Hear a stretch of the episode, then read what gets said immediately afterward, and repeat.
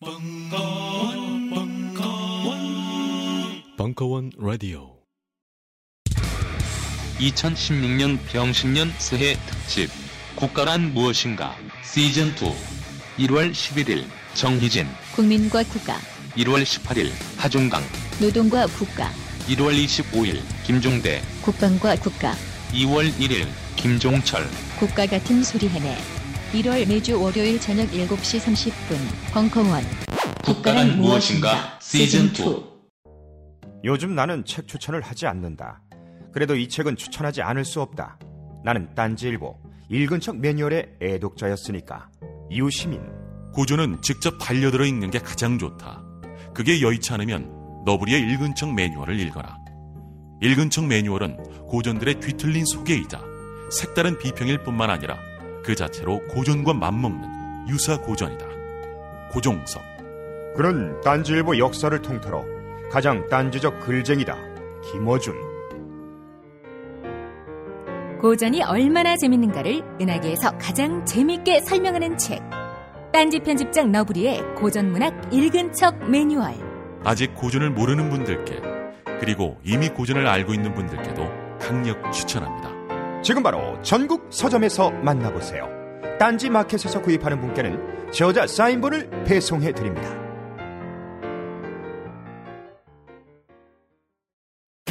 각종 사회 비리에 처절한 똥침을 날려온 딴지일보가 마켓을 열었습니다.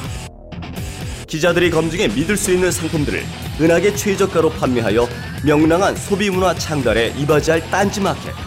이제 신뢰를 쇼핑하세요. 주소는 마켓.딴지.com.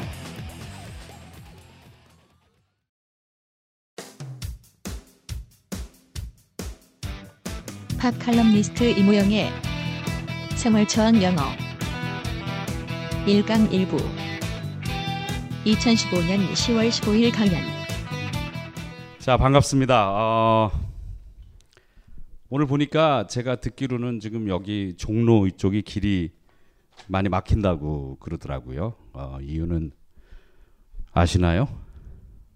네, 뭐 상당히 좀 스트레스 받는 일이 좀 벌어지고 있는 것 같은데 저는 그 어, 목사 아들입니다.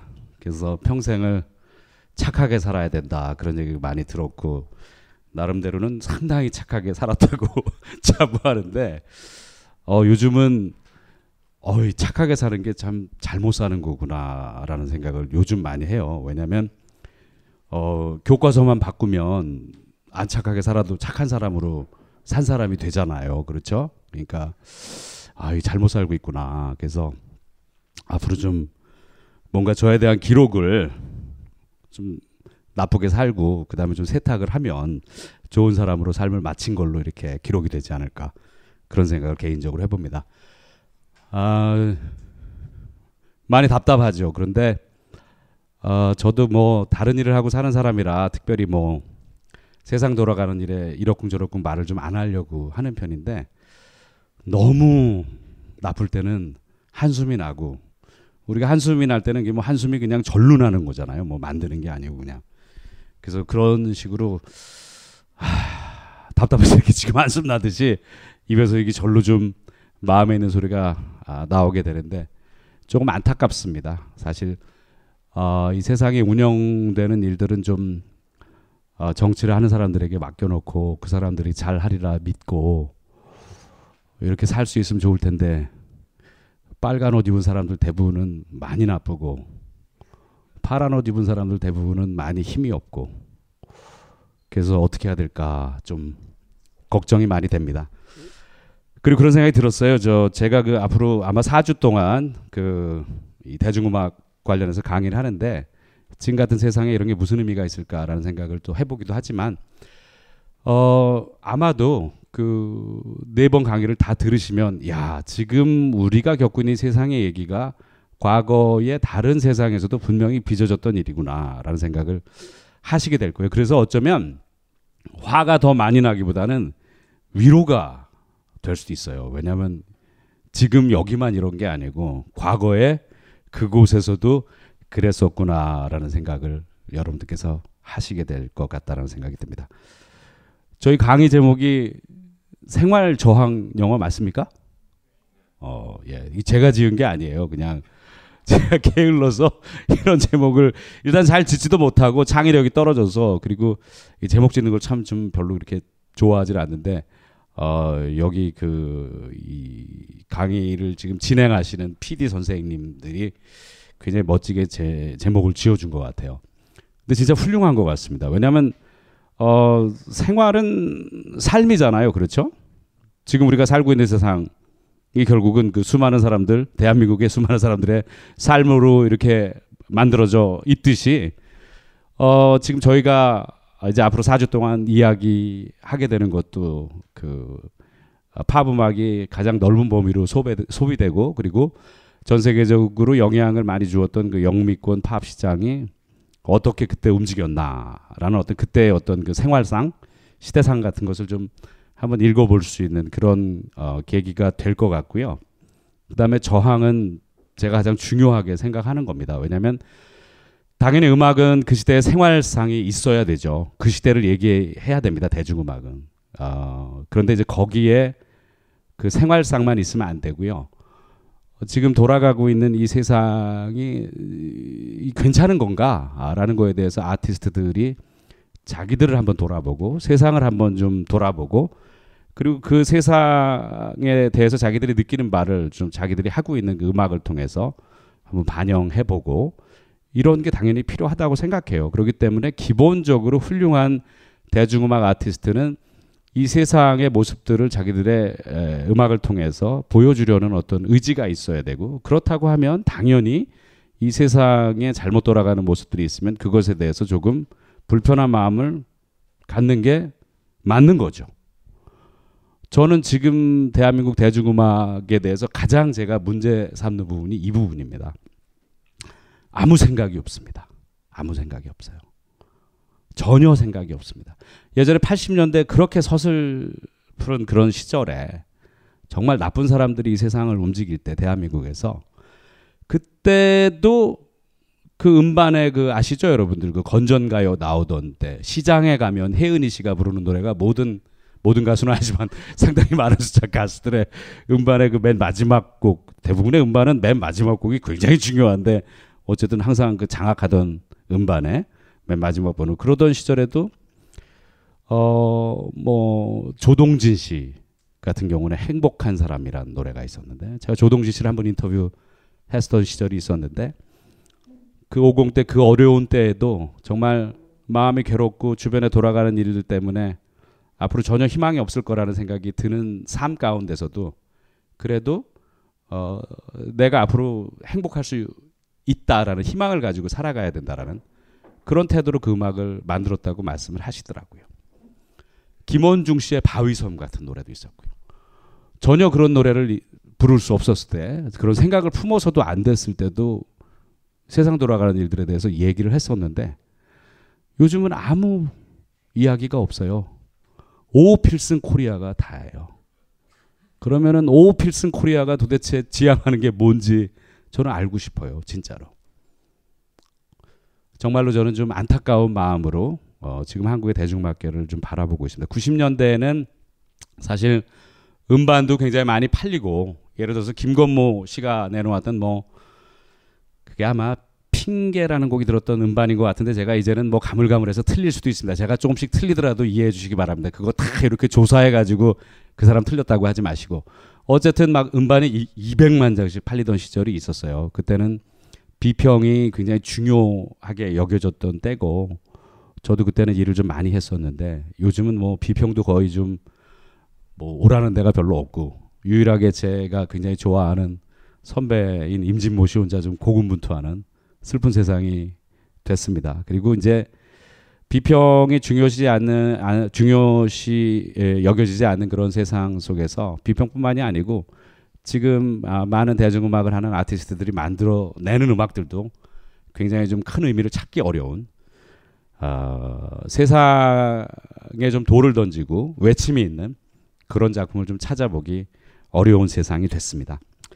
그래서 저는 이 네 개의 네 번의 시간을 통해서 강의를 하면서 마치 그 추억의 책가방을 다시 한번 열듯이 과거에 정말 대중음악이 자기들의 역할을 잘 하면서 아름다웠고 좀 서투르기도 했지만 순수했었던 그런 또 때를 한번 좀 돌이켜 보면서 여러분들과 추억의 책가방을 다시 한번 열어보고 그리고 추억의 여행을 한번 해보는 시간을 가져보도록 하겠습니다.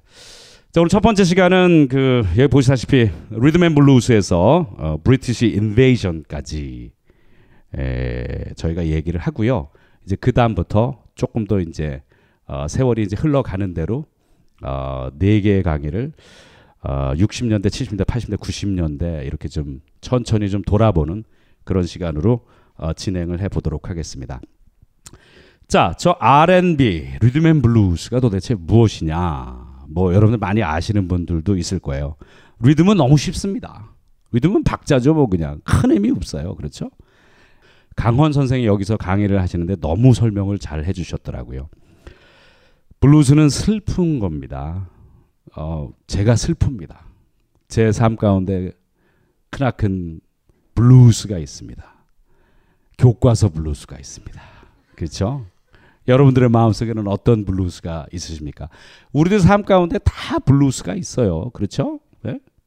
예전에 그 우리나라 대중음악 가운데도 블루스라는 말이 꽤 등장했었던 것 같아요. 명혜원 씨가 불렀던 청량리 블루스라는 노래가 참 좋았던 것 같아요. 그렇죠? 그 블루스 맞습니다. 그 블루스 맞습니다. 아, 슬픔이라는 뜻이고요. 슬픔은 우리가 어떤 음, 우리가 원치 않는 환경에 있기 때문에 우리 눈에 눈물이 나오고 슬픈 거죠. 저 리듬 앤 블루스는 정확히는 흑인들의 음악입니다. 그래서 그 뿌리를 거슬러 올라가면 우리가 아프리카까지 가, 아프리카까지 가야 되고요. 저 리듬은 유럽에서 온 게 아니고 그들이 자기들의 의지와 상관없이 노예선에 태워져서 북미 대륙으로 팔려왔을 적에 자기들이 가져온 그들만의 리듬이에요. 그러니까 그 뿌리는 어디까지 간다고요? 아프리카까지 가야 되는 겁니다. 자, 좋았어요. 리듬이 있는 무언가 뭐 대단한 어떤 문명의 혜택을 받거나 교육을 받거나 그러진 않았어도 내가 살던 그곳에서 행복했습니다. 리듬이 있었고 당연히 음악이 있었죠. 그런데 내가 원치 않는 삶을 살게 된 거죠. 북미 대륙 어딘가 끌려와서 자기의 의지와 상관없이 노예로서 삶을 살아가고 있을 적에 당연히 그 삶은 인간이니까 그 슬픔이 배어 있는 삶일 수밖에 없습니다. 그래서 저 리듬 앤 블루스 저 B는 블루스 슬픔을 얘기하는 거고요. 그 슬픔은 정확하게 흑인 노예들의 슬픔을 얘기를 하는 겁니다. 그러니까 그 리듬과 어떻게 보면 그 상반되는 의미의 그 한 우리도 있잖아요. 우리의 어떤 고유 음악에서도 한을 찾아볼 수 있듯이 그 슬픔이 리듬과 상반되는 느낌으로 지금 저기 같이 들어가 있는 거예요. 리듬 앤 블루스. 그래서 리듬 앤 블루스는 정확히 100% 흑인들의 음악입니다. 자, 그렇다면 아니 음악이면 뭐 악기도 있어야 되고 그렇죠? 뭐 좀 이렇게 갖춰줘야 되는데 그냥 그들이 고유의 자기들의 리듬을 어쨌든 뭐 타악기는 있었겠죠 거기에서 그 리듬만 가지고 와가지고 여기 와서 슬픈 노예의 삶을 영위하기 때문에 거기에서 오는 어떤 정서적인 어떤 아픔 그것만 가지고 무슨 음악이 됩니까? 이렇게 얘기하시는 분들 충분히 있을 거예요. 맞습니다. 자기들의 마스터, 자기들이 주인들이 사용하는 악기들을 그들도 배우게 된 거죠, 당연히. 자, 그래서 이 리듬 앤 블루스는 흑인 음악으로서 노예 해방이 이루어진 후에 계속해서 이 흑인 커뮤니티 내에서도 발전을 하고 그리고 이 음악이 흑인 음악을 동물적 본능적으로 굉장히 좋아하고 끌려하는 백인들에 의해서 또 연주되고 또 들리워지고 하면서 이 백인 커뮤니티에서도 나름대로 이 흑인들의 어떤 음악이 영향을 크게 주게 되고 거기에서 어떤 또 다른 개념으로 아, 음악이 성장하게 됩니다. 자, 그래서 자 아까 말씀드린 것처럼 자 노예들이 노예 해방이 이루어졌어요. 그리고 자기들의 마스터들이 자기들 주인들이 연주하던 악기들을 자기가 배웠어요. 그렇죠? 거기에 자기들의 음악을 실어서 연주하기 시작했습니다. 그리고 그 음악들에서 큰 영향을 받은 그런 또 백인들은 나름대로 그 흑인 음악에 영향을 받은 자기들의 음악을 또 연주하기도 어, 했습니다. 자, 그러면서 이 음악이 쭉 40년대까지 오면서 나름대로 백인들의 음악으로 또 흑인들의 음악으로 이렇게 뿌리를 달리하면서 발전해 왔죠.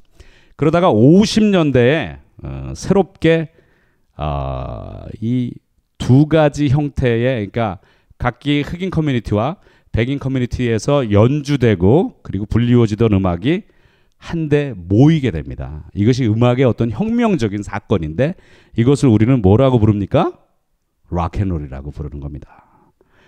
자, 락앤롤이 뭐냐? 이걸 정의하려면 굉장히 어렵습니다. 왜냐하면 락앤롤은 한 가지가 아니에요. 락앤롤은 정확히 흑인들의 음악이냐? 100% 거의 그렇습니다. 그런데 100% 그렇지는 않습니다. 왜냐하면 이 흑인들의 음악 아까 말씀드린 대로 노예 해방이 이루어지고 그 이후에 흑인 커뮤니티에서 발전된 음악에 백인 음악의 영향이 조금은 흘러 들어와서 어떤 혼합된 형태를 취하게 됩니다. 그래서 락앤롤은 정확하게 아까 말씀드린 흑인들의 블루스 또는 리듬 앤 블루스 그리고 어, 저희가 크게 거론하진 않지만 이 블루스라는 게 어, 나중에 두 가지로 나누게 되는데 노예 해방 이후에 교회 음악으로 가는 그 뿌리가 하나 있어요. 이걸 우리는 어, 가스펠이라고 얘기합니다. 사실 더 전문 용어로는 non-secular music이라고 해요. S-E-C-U-L-A-R. 그러니까 세속적이지 않은 음악이다. 종교 음악이라는 얘기죠. 그죠? 가스펠이라는 뿌리로 또 하나 아, 가게 되고요. 그 다음에 부기우기라는 게 있습니다. 부기우기는 말 그대로 그냥 춤곡이에요. 춤을 위한 그런 음악입니다. 근데 여기에 이제 진짜 순수한 백인들의 음악. 어떻게 보면 그 뿌리를 거슬러 올라가 보면 유럽에서부터 아, 그 유래를 찾아볼 수 있는 그 컨트리 웨스턴 음악이 사실 이 락앤롤이라는 어떤 그 형태의 음악에 흘러 들어오게 됩니다. 그래서 이렇게 말씀드리면 크게 틀리지 않을 것 같아요. 락앤롤은 흑인 음악 90%. 그래서 약 10%의 지분이 아, 백인들의 음악에 지분이 있다라고 말씀드릴 수가 있어요. 그러니까 아마 우리나라 그 정치 지금 지형으로 보면은 아마 그, 어, 그 흑인 음악이 저, 저 지금 저 뭐예요? 저 새정치민주연합 정도. 그리고 저 백인 음악의 좀 정의당 정도. 뭐 이런 정도. 이게 말이 되나? 내 얘기가. 어쨌든 다 이해하시리라 믿어요. 그런 정도의 어떤 그 지분을 어, 이렇게 정확하게 비율로 나눌 수는 없지만 그렇게 여러분들께서 이해하시면 굉장히 쉬울 것 같습니다. 그래서 50년대 들어서서 이 락앤롤의 일종의 혁명이 일어납니다. 그러면서 이렇게 백인 커뮤니티와 흑인 커뮤니티로 나뉘어서 발전되던 음악이 한데 모이게 되는 어떤 현상이 이루어지게 되는 거죠. 자, 그렇다면 아까 말씀드린 그 10%의 지분을 가지고 있는 컨트리 웨스턴은 도대체 무엇이냐? 이것은 그 과거에 뭐 아일랜드나 스코틀랜드 그리고 뭐 영국, 잉글랜드 등 범영국의 어떤 전통 민속 음악이 미국으로 넘어와서 아팔레치안 산맥이라고 있습니다. 미국에 굉장히 어떤 미국의 동부 가까운 쪽에 북쪽에서 남쪽으로 이렇게 좀 비스듬하게 지형을 차지하고 있는 그 산맥의 서쪽 과 남쪽을 광범위하게 아우르는 어떤 그런 범위에서 계속해서 이 백인 그러니까 뭐라고 해야 될까요? 미국 북미 대륙으로, 북미 대륙으로 넘어온 백인들에 의해서 계승 발전된 그들만의 음악이라고 얘기를 할 수가 있겠습니다. 아, 우리가 과거에 그 어, 중학교 고등학교 때 아마 중학교 때 배웠던 것 같은데 스티븐 포스터 여러분들 아시죠? 그 머나먼 수완이 강물 그리워라 이런 류의 음악이 바로 그 백인들의 어떤 그 유럽으로부터 그 건너내 왔던 그 전통 음악, 백인들의 traditional이라고 얘기할 수 있는 어떤 그런 어떤 그 뿌리 속에 들어있는 음악이라고 우리가 얘기를 해 볼 수가 있을 것 같아요. 자, 이것이 이제 아까 말씀드린 대로 컨트리 웨스턴의 형태로 백인 음악으로 존재하고 있다가 흑인 음악과 한데 섞여서 결국은 그것이 락앤롤이 되게 되는 겁니다. 자, 그렇다면 갑자기 50년대에 와서 그러면은 90%의 지분을 가진 흑인 음악과 10%의 지분을 가진 백인 음악이 뭉쳐서 락앤롤이 이루어졌느냐? 그건 아니에요. 어, 지난 세기 초반부터도 이런 식의 어떤 음악은 있었습니다. 단지 90년대, 아, 50년대만큼의 어떤 발전된 형태를 취하고 있었던 것이 아니었을 뿐이죠. 20, 30, 20, 30년대에서도 그러니까 초기에 어떤 그 이 녹음이 이루어졌던 그 recording이 이루어졌던 그런 시기에 아, 이런 어떤 50년대 락앤롤과 굉장히 비슷한 유형의 그 음반들을 미국에서 찾아볼 수 있는 것을 우리가 많이 알 수 있습니다. 자, 어, 2, 30년대에도 이런 recording들이 있었지만 그때는 락앤롤이라 그렇게 많이 불리지 않았어요. 그리고 정확하게 아, 이 아까 말씀드린 대로 90% 어, 흑인 음악의 지분과 10% 백인 음악의 지분이 있는 락앤롤이라는 제목으로 그러니까 이름으로 이 음악이 불리던 불리게 된 것은 40년대 후반 정확히는 한 49년 50년쯤부터 아, 이렇게 불리우게 됐다 생각하시면 크게 틀리지 않을 것 같습니다. 그런데요, 되게 웃긴 게 보세요, 이 락앤롤이라는 말. 이 말이 그렇다면은 어, 처음으로 음악에 등장한 게 49년, 50년이냐? 그렇지 않습니다. 이 트릭시 스미스라는 어, 흑인 가수가 있습니다. 보면은 그녀의 지금 이 음반은 25년부터 39년까지의 아, 그 녹음된 내용들을 아, 담은 그런 음반인데요. 이 트릭시 스미스라는 미국 흑인 여가수의 노래 중에 가장 많이 알려진 곡이 My Man Rocks Me 저기 위에 있죠. My Man Rocks Me with One Steady Roll이라는 제목의 아, 노래입니다. 저게 무슨 뜻일까요? 한번 아, 좀 공부 많이 하신 영어 선생님 여기 계실 것 같아요. 한번 좀 손들어서 한번 들어볼게요. 아이 똑똑한 분들 여기 많은데 다 아실 텐데 말씀해 보세요. 없어요? 자, 제가 바로 설명드릴게요. 죄송한데 이 락앤롤이라는 용어의 처음 뜻은 여러 가지 다양한 뜻이 있지만 가장 우리가 정확하게 얘기를 하자면 섹스를 의미하는 겁니다. rock이라는 건 결국 때린다는 거잖아요. 그렇죠? roll은 돌린다는 거예요. 흔든다는 의미가 있습니다. My man rocks me with one steady roll은 뭐겠어요? 락앤롤은 처음에 섹스를 뜻하는 일종의 속어처럼 쓰이던 그런 말이었습니다. 자, 어, 트릭시 스미스의 20년대 recording된 노래의 제목에서 우리가 락앤롤이라는 말의 뿌리를 이미 찾아볼 수 있습니다.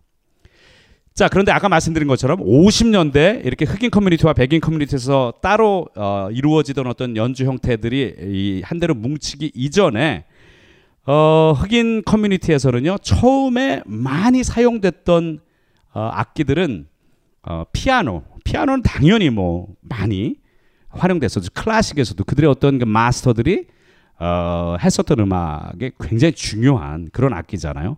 피아노가 많이 활용이 됐었고요. 그리고 관악기 등이 사실 40년대까지는 그들이 만들었던 그들이 연주하고 노래했던 음악들을 리드했었습니다.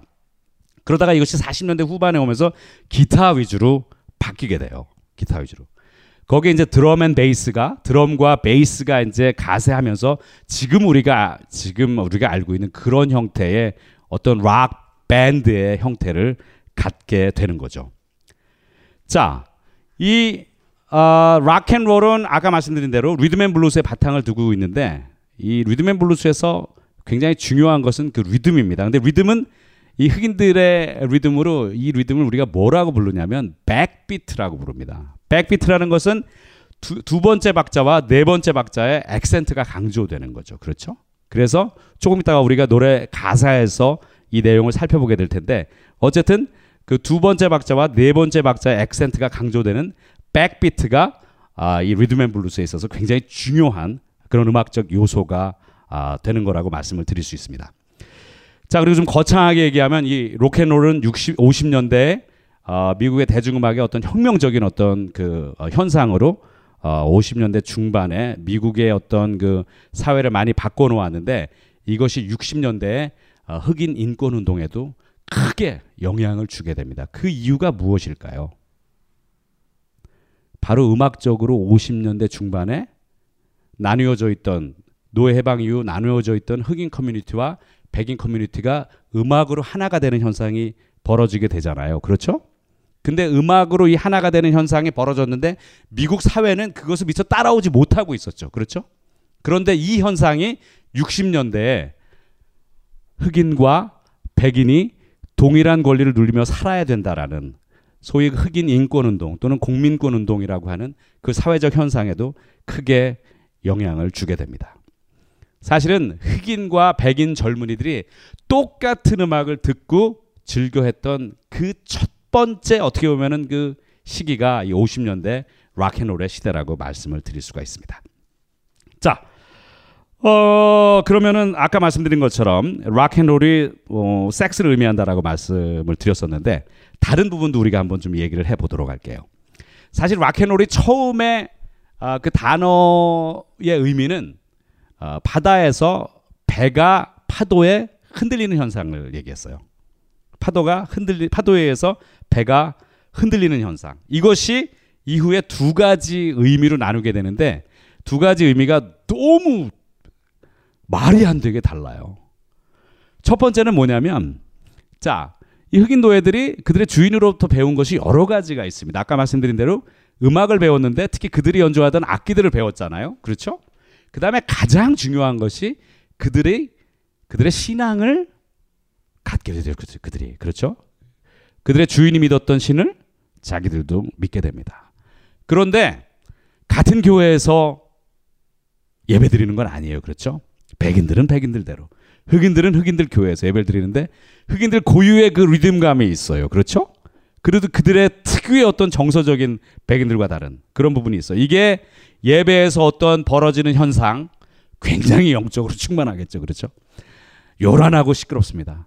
이 흑인 교회에서 예배에서 느껴지는 그 열기, 그 광풍이 몰아닥치는 듯한 그런 어떤 예배의 열기를 락앤롤이라고 불렀었어요. 예. 그리고 이런 굉장히 그 이게 세속적이지 않잖아요. 굉장히 뭔가 좀 우리를 영적으로 충만하게 하고 거룩하게 만들어주는 어떤 그런 단어인 것 같은데 이게 아까 말씀드린 대로 어, 트릭시 스미스의 노래 제목에서 볼 수 있듯이 마치 그 섹스를 연상하는 그런 느낌의 단어로도 어, 쓰이게 됐었다라는 그런 얘기입니다. 자, 그러니까 정확히 음악 용어는 아니었지만 20년대부터 이미 대중음악에 그것도 흑인들이 하는 대중음악에 rock과 roll이라는 단어가 등장을 했습니다. 그런데 이것이 음악을 장르로서 표현하는 아, 그런 단어로서 쓰이기 시작한 것은 아까 말씀드린 대로 49년, 50년쯤 이제 50년대가 문을 열 그때쯤입니다.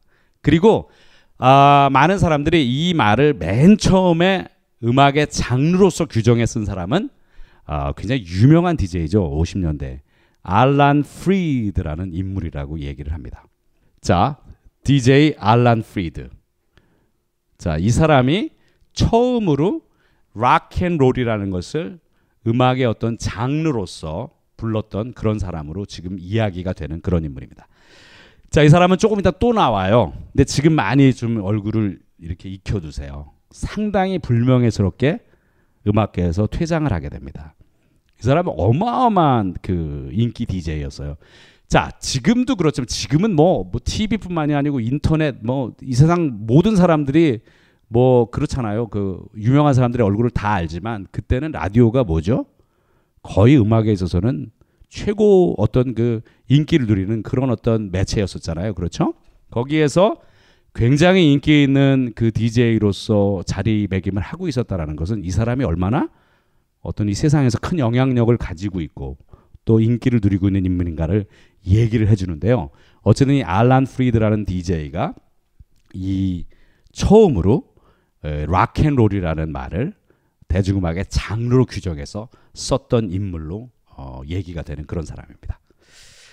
자, 근데 아까 말씀드린 대로 이 사람은 좀 불명예스럽게 어, 음악계에서 쫓겨나게 돼요. 그 얘기는 조금 이따 이야기를 나눠보도록 하겠습니다. 자, 그렇다면 락앤롤의 뿌리는 아까 무엇인가? 10% 90%의 지분 얘기했었어요. 예, 그거 이제 여러분들 머리에 담아두시고요. 자, 이 논쟁은 지금도 계속되고 있고요. 앞으로도 계속될 것 같아요. 저처럼 주장하는 사람이 있는가 하면은 50대 50의 지분을 주장하는 사람들이 있어요. 근데 이건 인간 세상이 당연한 것 같아요. 안철수 씨가 민주당 세력하고 이렇게 이렇게 합하면서 그렇죠. 그 저기 새정치민주연합이 탄생을 했잖아요. 그렇죠? 그때 국회의원의 숫자가 많지 않았어도 정확히 반반 지분을 이제 그분이 말씀을 하시면 아 이건 나쁜 의미로 얘기하는 거 아니에요. 그냥 예를 드는 겁니다. 이해를 구하기 위해서. 그랬었죠. 그렇죠?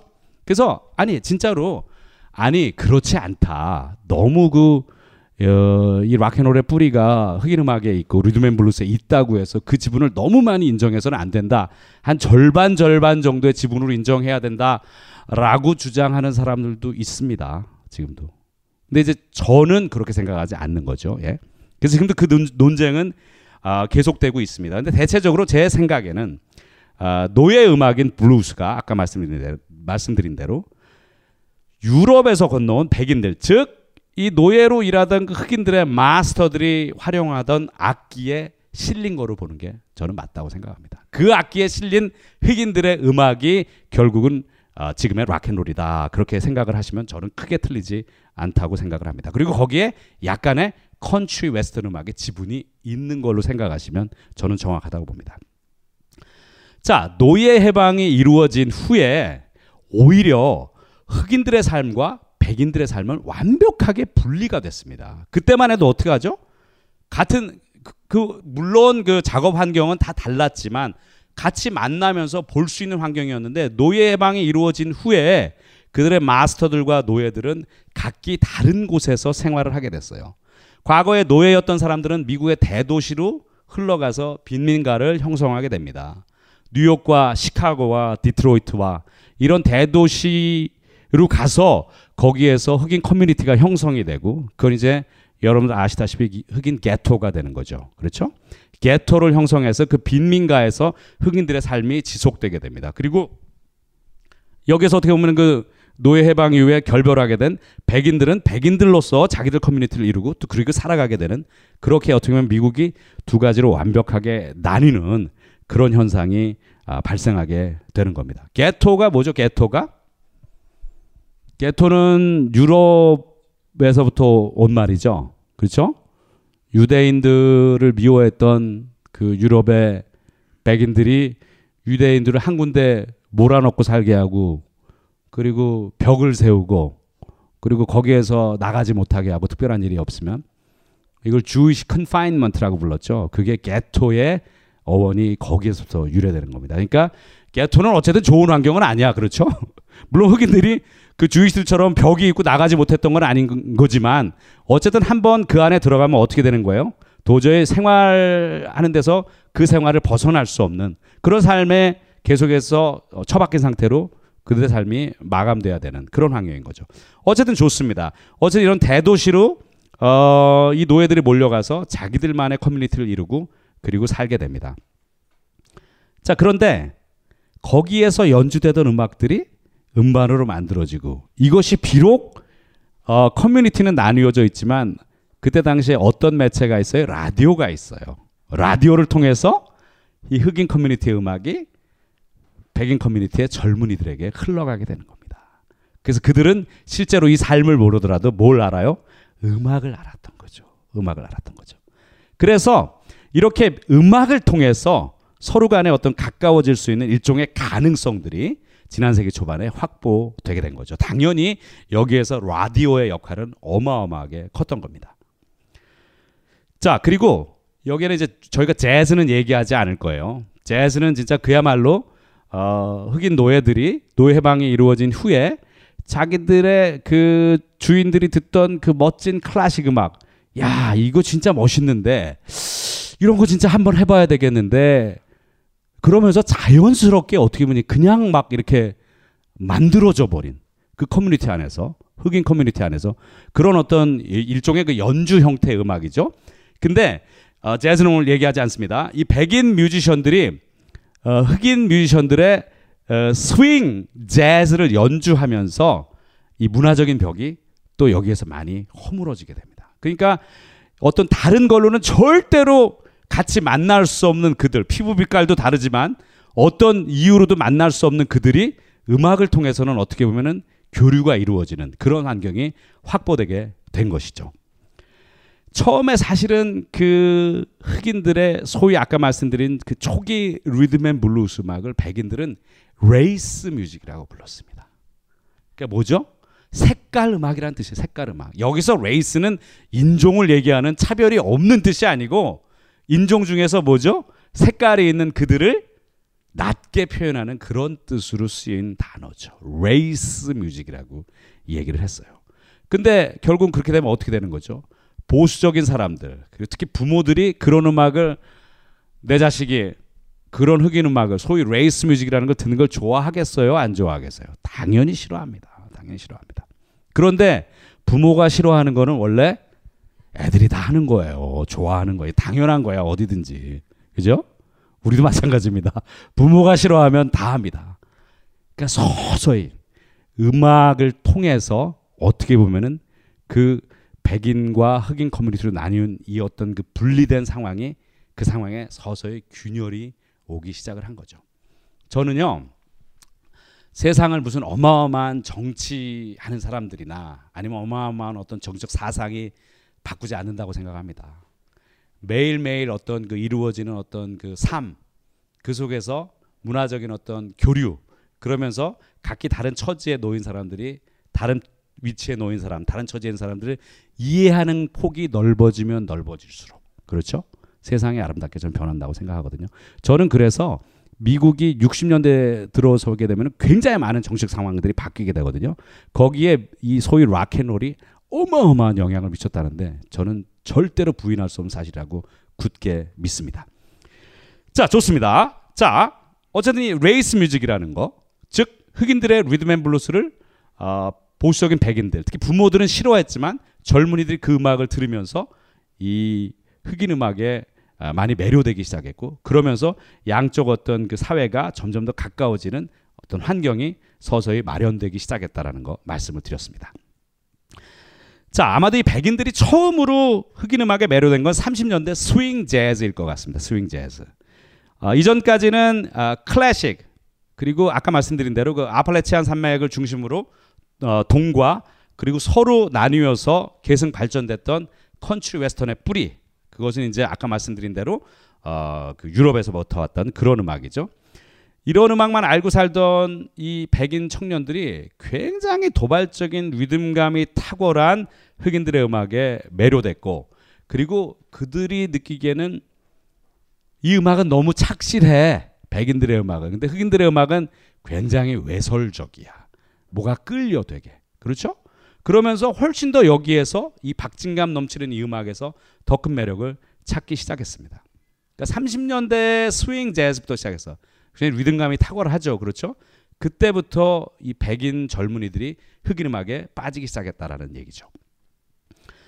자, 그리고 40년대 들어서면서 아까 말씀드린 대로 강렬한 어떤 그 관악기 그리고 피아노 이런 것들로 그 굉장히 그 음악이 연주되다가 어, 서서히 40년대 후반으로 가면서 이제 기타가 앞에 서는 앞장서게 되고 그다음에 드럼, 드럼과 베이스가 리듬을 바치는 그런 형태로 바뀌게 됩니다. 과거에 그 어, 30년대 스윙 재즈는 빅밴드 스타일이잖아요. 굉장히 많은 숫자의 연주자들이 있는데 이제 이런 것들이 다 없어지고 작은 숫자의 연주자들이 연주하는 그런 음악의 형태로 바뀌게 됩니다. 그래서 관악기의 비중이 줄고 기타의 riff가 중요시되는 그런 분위기로 전환되게 됩니다.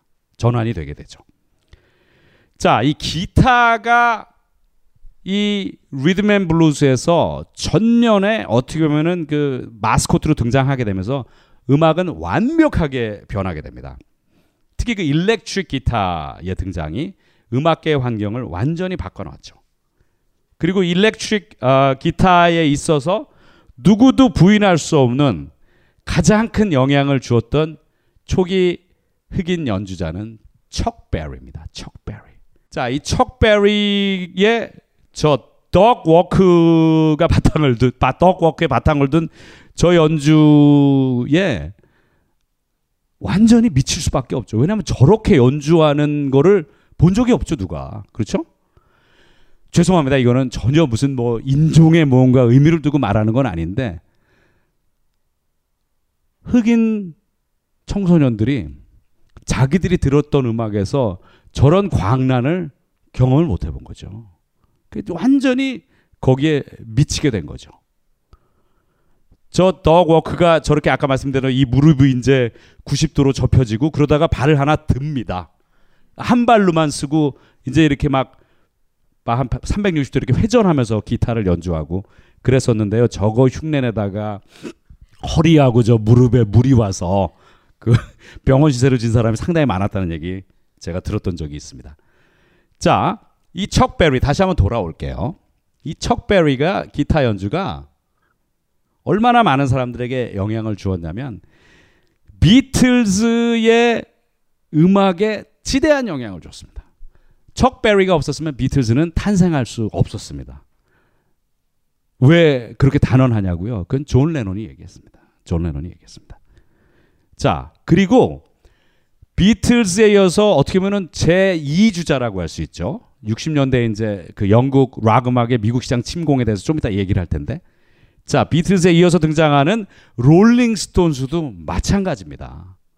이 영국의 어떻게 보면 그 대서양을 건너야만 올 수 있는 한 번도 미국에 와, 와보지 못한 그들이 이 척베리가 연주하는 음악을 듣고 완전히 거기에 빠져서 그들이 뮤지션이 되기로 결심을 하고 그리고 세월이 조금 지난 후에 60년대 중반 조금 직전에 미국 시장에 그들의 음악이 상륙해서 미국 시장을 오히려 그러니까 어떻게 보면 뭐죠? 수입을 해서 재수출을 했다고 할까요? 그래서 미국 시장을 또 바꿔놓는 그런 일이 발생하게 되죠. 척 베리의 강렬한 기타 연주. 어, 롤링스톤스의 기타리스트는 키스 리처즈는 어, 척 베리의 음악에 대해서 이렇게 얘기했어요.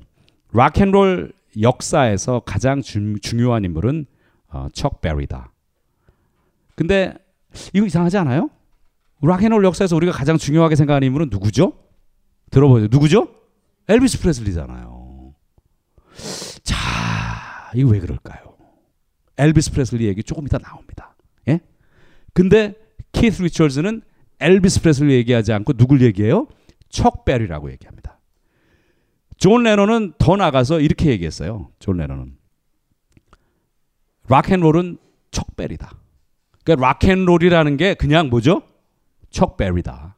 뭐 설명을 할 필요가 없는 거야. 그냥 이게 이건 거예요. 그렇게 얘기를 했습니다. 예? 그러니까 척 베리는 작곡가로서도 어, 굉장히 많은 음악들을 만들었거든요. 작곡가 연주자로서 누구도 흉내낼 수 없는 그런 능력 그리고 그만의 창조적인 어떤 연주 스타일 이런 것들로 비틀즈와 롤링스톤스 등 그 후배 아, 밴드들 이건 뭐 미국뿐만이 아니 영국뿐만이 아닙니다. 아, 자국 내 미국 내에서도 후배 뮤지션들에게 굉장히 많은 영향을 주었습니다. 자, 락 평론가 로버트 크리스트고우라는 사람이 있어요. 이 사람은 척 베리에 대해서 사상 최고의 rock and roller다 얘기했습니다. 자, 역시 여기서도 엘비스 프레슬리가 거론되지 않아요. 예. 자, 비틀스의 존 레논이 뭐라고 했다고요? 락앤롤이 척 베리다. 락앤롤이 음악 이름을 바꿔야 된다면, 그러니까 락앤롤이라는 이름이 아니고 다른 이름으로 불리워야 한다면 척 베리라 개명하면 된다라고 얘기를 했습니다. 자, 이 척베리의 음악을 너무 좋아했던 비틀즈는 독일 함부르크에서 연주하던 무명 시절부터 어, 여러분 뭐 다 비틀즈는 아실 테니까 그때부터 척베리의 음악을 즐겨 연주했었습니다. 어? 그래서 1964년에 그들이 미국에 나타나게 되죠. 그렇죠? 그러면서 그때쯤에 발표됐던 곡 중에 한 곡이 바로 척베리의 노래입니다. Rock and Roll Music을 다시 연주하죠. 자, 좋습니다. 우리가 가사를 좀 보도록 할게요. 예. 솔직히 50년대 락앤롤 시대까지만 해도 어, 이 노랫말에서 어떤 그 심각한 어떤 사회적인 메시지 등을 찾아보기는 좀 어려웠어요. 그런데 이 락앤롤 자체가 그러면 어떻게 저항이라는 것과 연결이 되느냐? 그 시대에 미국의 젊은이들이 들었던 그 음악을 기성세대가 싫어했어요. 그렇죠? 그러니까 이 음악은 그 내용의 뭐 메시지 어떤 심각성이나 이런 거가 상관없이 이 음악 자체가 미국의 기성사회에 도전으로 작용하는 그런 거였던 거죠. 이 락앤롤이라는 것이. 자, 그래서 어, 그 가사 노래말에서 어떤 심각한 어떤 메시지 등을 찾아볼 수는 없었지만은 어, 50년대 미국 사회에서 충분히 어떤 저항의 의미로 이 락앤롤이 작용을 한 것이죠. 자, 솔직히 생각을 해보십시오. 미국이 45년에 전 세계를 제패하잖아요. 그렇죠? 우리는 어떻게 됩니까? 해방이 되지만 미국은 전 세계 최고의 뭐죠? 이, 이 패권을 쥐게 되는 그런 위치에 서게 되잖아요. 그러면서 50년대에 들어섰는데 미국이 염려할 게 뭐가 있겠습니까? 굉장히 풍요롭죠. 이 음악들이 가지고 가는 어떤 그 안에 담긴 메시지가 그렇게 심각한 게 있을 리 만무하죠. 그렇죠? 그러니까 이 노랫말도 지금 보면은 그렇습니다. 예? 뭐 Just let me hear some of that rock and roll music. Any old way you can you choose it. 저기서 에- 어, 영어 공부하는 건 아니지만 any old는 오래된이 아니에요. 익숙한이란 뜻이에요. 그렇죠? 오래됐으니까 익숙한 거죠. 그렇죠? 그러니까 그렇죠. 이 익숙한 방식대로 네가 선택하는 대로 그렇죠? It's got a backbeat 여기 나오죠. 그죠? 그 뭐예요? 두 번째, 네 번째 박사, 박자 액센트가 오는 그 비트를 비트스는 저 부분을 어떻게 개사했어요? 블랙 비트로 개사해서 부릅니다. 여러분들 나중에 어, 여기서 확인하지 마시고 지금 나중에 가서 확인해 보시기 바랍니다. You can lose it any old time you use it. 여기서 all time도 마찬가지입니다. 언제나 어, 이- 지금까지 그래왔던 것처럼 익숙하게 그래왔던 것처럼 그런 뜻이죠. It's gotta be rock and roll music if you wanna dance with me. 나와 춤추고 싶다면 그 음악은 어떤 것이어야 돼요? Roll 뮤직이어야 된다. 그겁니다. I have no kick against modern jazz. 어, kick against는 무언가를 반대한다. 무언가를 내가 좀 뭐죠? 싫어한다. 좀 멀리한다. 그런 의미예요. 무언가에 저항한다라는 의미도 됩니다. No kick against, kick against니까 뭐죠? 저항하지 않는 거죠. 뭐, 난 괜찮아, 이거. 뭐가? modern jazz. 저 modern jazz가 뭐죠? 30년대의 비밥을 뜻하는 겁니다. 굉장히 빠르게 연주되던. Unless they try to play too darn fast. 저기서 단은 뭐 저기 뭐예요? 저 옷이 이렇게 해진 것을 뭐 깊다 이런 뜻인데 그런 거 신경 쓰지 마세요. 저희 저 미국 사람 아니에요. 신경 쓰지 마세요. 그냥 댐의 위치에 지금 들어가 있는 그냥 다살 다살. 왜냐하면 지금은 댐을 우리가 너무 쉽게 쓰지만 과거에는 댐을 그냥 막 쓰는 것이 불경스러운 거잖아요. 그렇죠? 그 댐은 우리가 말할 때는 그냥 쓰고 노래 말로는 단을 쓴 거죠. 그렇죠? 단 뭐 저 단어 찾아보려고 하지 마세요. 그러니까 뭐예요? 저- 이, 그때 모던 재즈가 너무 연주를 빨리 한다라는 거예요. 그러니까 그렇다고 느린 음악을 좋아한다는 게 아니고 자, 이 모던 재즈가 굉장히 빨리 연주하면서 change the beauty of melody. 멜로디의 어떤 아름다움을 바꿔놓는다는 거죠. 그러니까 멜로디도 살아 있어야 된다라는 거죠. 그렇죠? Until they sound just like a symphony. 응? 마치 교향곡처럼 들릴 때까지. 자, 이 락앤롤 뮤직을 보면 척 베리의 노랫말에서 무슨 대단히 심각한 어떤 메시지는 없습니다. 그냥 이 음악에 우리가 맞춰서 춤을 추고 싶고 그건 어떻게 보면은 그때 백인 어떤 그 기성 사회에 대한 일종의 도전일 수도 있어요. 이건 엘비스 프레슬리를 우리가 조금 이따 논할 적에 더 극명하게 드러나게 되는데 예전에 50년대에는 TV에 나와서 엉덩이를 흔들어대는 것이 굉장히 불경스러운 거였습니다.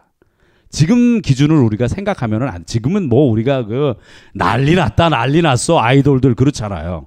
근데 예전에는 그게 아니에요. 그래서 엘비스 프레슬리가 TV에 나와 나와가지고 그 춤을 추는데 솔직히 엘비스 프레슬리는 많이 알려진 바로는 굉장히 크게 성공을 거두기 전까지 아주 그 뭐라고 해야 될까요? 조용하고 쑥맥에 가까울 정도의 뭐죠? 선량한 그런 청년인데 무대에만 오르면 자기 어떤 뭐죠? 끼를 어떻게 할 수가 없는 거죠. 그렇죠. 근데 그게 미국의 굉장히 보수적인 어떤 그 부모들이 남부의 부모들이 보면은 야야 저거 어떡하니? 저거 우리 자식들 저거 어떡하니? 저거 큰일 났다 저거.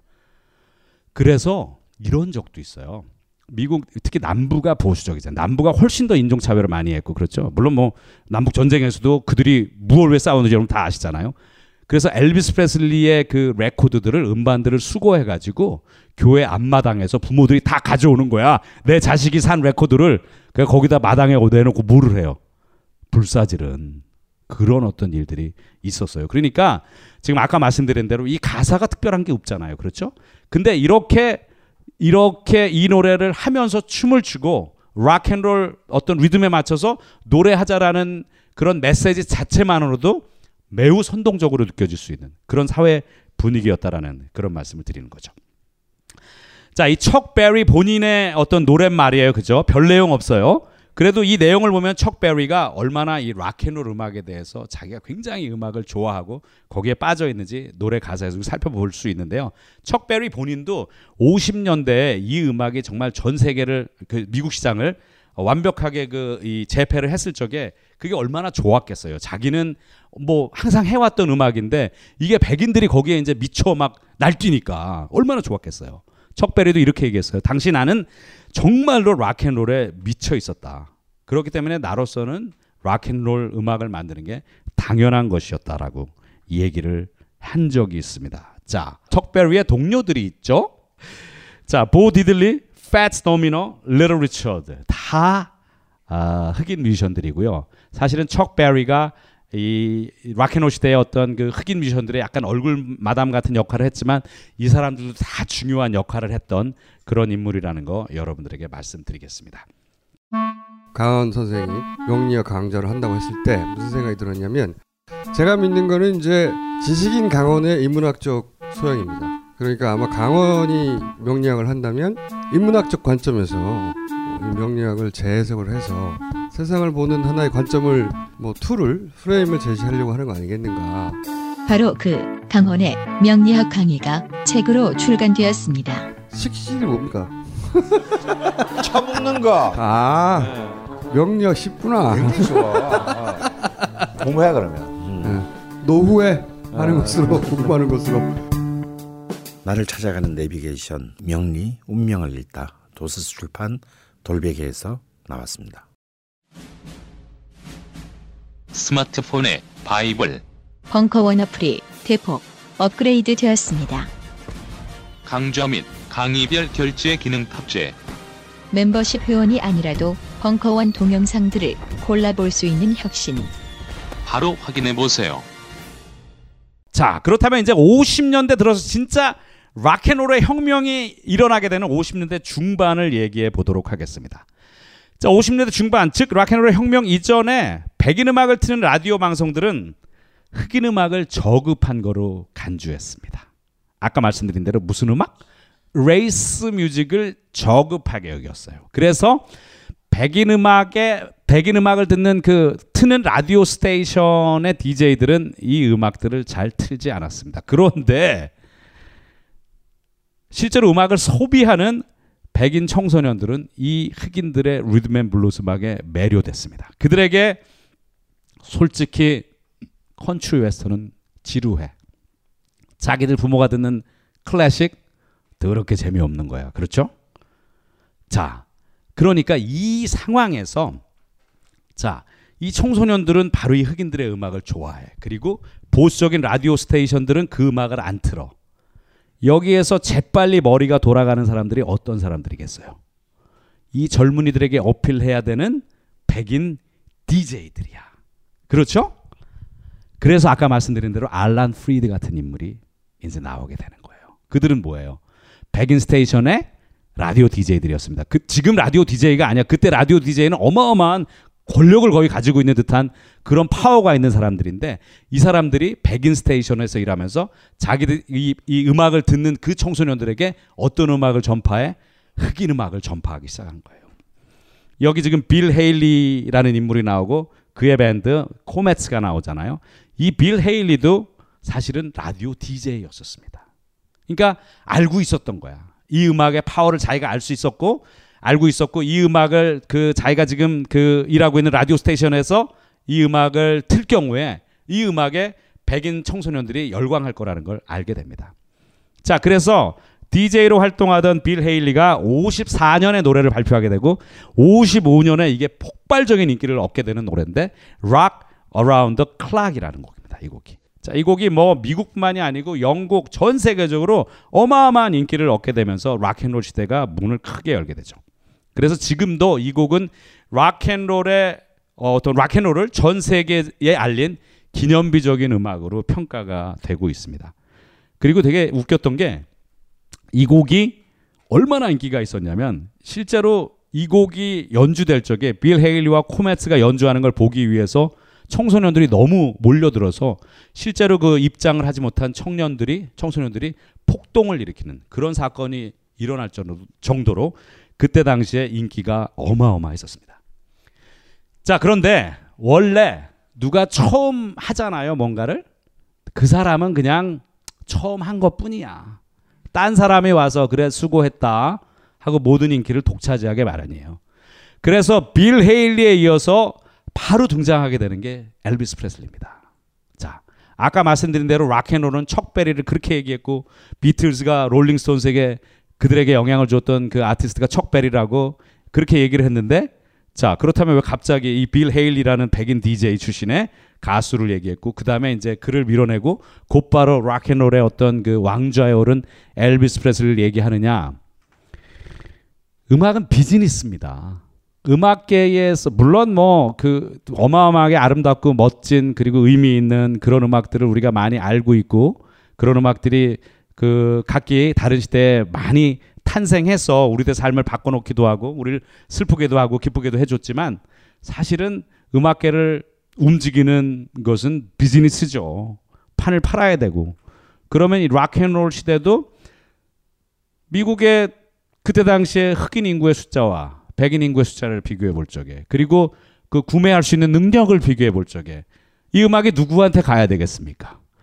백인 청소년들이 돈을 써야 될 거 아니야. 그렇죠? 척베리는 한계가 있는 거예요. 미안해요. 죄송해요. 이렇게 되는 거죠. 그렇죠? 누가 필요해요? 백인 뮤지션이 필요해. 흑인들보다 더 흑인보다 더 멋지게 노래하고 흑인보다 더 뭐죠? 막 외설스럽게 막 그 관능미 넘치게 남자에게 그런 말 써도 되는지 모르겠지만 어쨌든 그런 춤을 추는 그런 사람이 필요한 거예요. 정확하게 맞아 떨어지는 사람이 엘비스 프레슬리였습니다. 예. 그래서 엘비스 프레슬리 이와 그리고 엘비스, 엘비스 프레슬리뿐만이 아니에요. 또 있어요. 자, 엘비스 프레슬리와 비슷하게 등장하는 사람들이 칼 퍼킨스와 조니 캐시, 진 벤센트가 있죠. 조니 캐시는 얼마 전에 몇 년 전에 그래서 제가 어마어마하게 좋아하는 죄송하지만 엘비스 프레슬리보다 훨씬 더 좋아하는 그런 가수인데 이런 가수들이 어, 등장을 하게 되는데요. 사실은 이 락앤롤의 약간 그 더 세부 장르로 들어가서 락커빌리라는 게 있습니다. 락커빌리 여기 있죠. 이 락커빌리 뭐, 뭐 이렇게 장르를 많이 얘기해 복잡하게 생각할 거 없어요. 그냥 백인 가수가 노래하는 락앤롤이라고 생각하면 됩니다. 물론 요걸 장르로 조금 나누어서 기존 락앤롤에 조금 더 컨트리 웨스턴의 어떤 영향이 더 좀 많이 가미된 10%가 아니고 한 10, 한 4%, 3, 4% 정도 되는 뭐 이런 정도로 생각하시면 틀리지 않아요.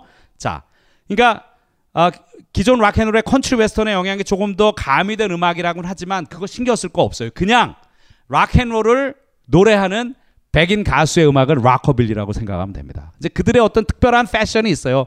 뭐 이런 거예요. 기름 발라가지고 머리를 엘비스 프레슬리도 마찬가지 뒤로 넘기거나 이렇게 앞으로 이렇게 내리거나 이, 이거 이거 어떻게 하는지 나도 잘 모르겠어. 포마드를 이용해야 되는 거야? 어쨌든 좋습니다. 이런 그때 당시에 어떤 이 락커빌리를 노래했던 백인 가수들의 어떤 특정한 패션이 있었어요. 예. 그때 활동했던 인물이 물론 엘비스 프레슬리가 당연히 황제고 그 다음에 칼 퍼킨스와 조니 캐시 진 빈센트와 같은 인물들이 어, 동시대에 활동을 했었습니다. 자, 아주 쉽게 이제 정리를 해볼게요. 아까 누가 나왔었죠? 척 베리가 나왔었고, 패츠 도미노, 리틀 리처드 등이 나왔었잖아요. 그들이 어떻게 보면은 흑인으로서 락앤롤 시대를 좀 이렇게 한쪽에 어떤 지분을 가지고 크게 활동을 했었다면은 반대쪽에는 엘비스 프레슬리를 필두로 해서 이 백인 뮤지션들이 락커빌리라는 장르를 내세워서 또 활동을 하고 있었습니다. 이렇게 크게 어떤 두 가지 세력으로 보면은 틀리지 않을 것 같습니다. 자, 그러니까 정확히 락커빌리는 백인의 락앤롤이다. 이렇게 생각하시면 틀리지 않습니다. 자, 그런데 역시 락앤롤 시대를 대표하는 인물은 엘비스 프레슬리입니다. 엘비스 프레슬리는 1954년 아까 Rock Around the Clock이 나왔던 해와 똑같습니다.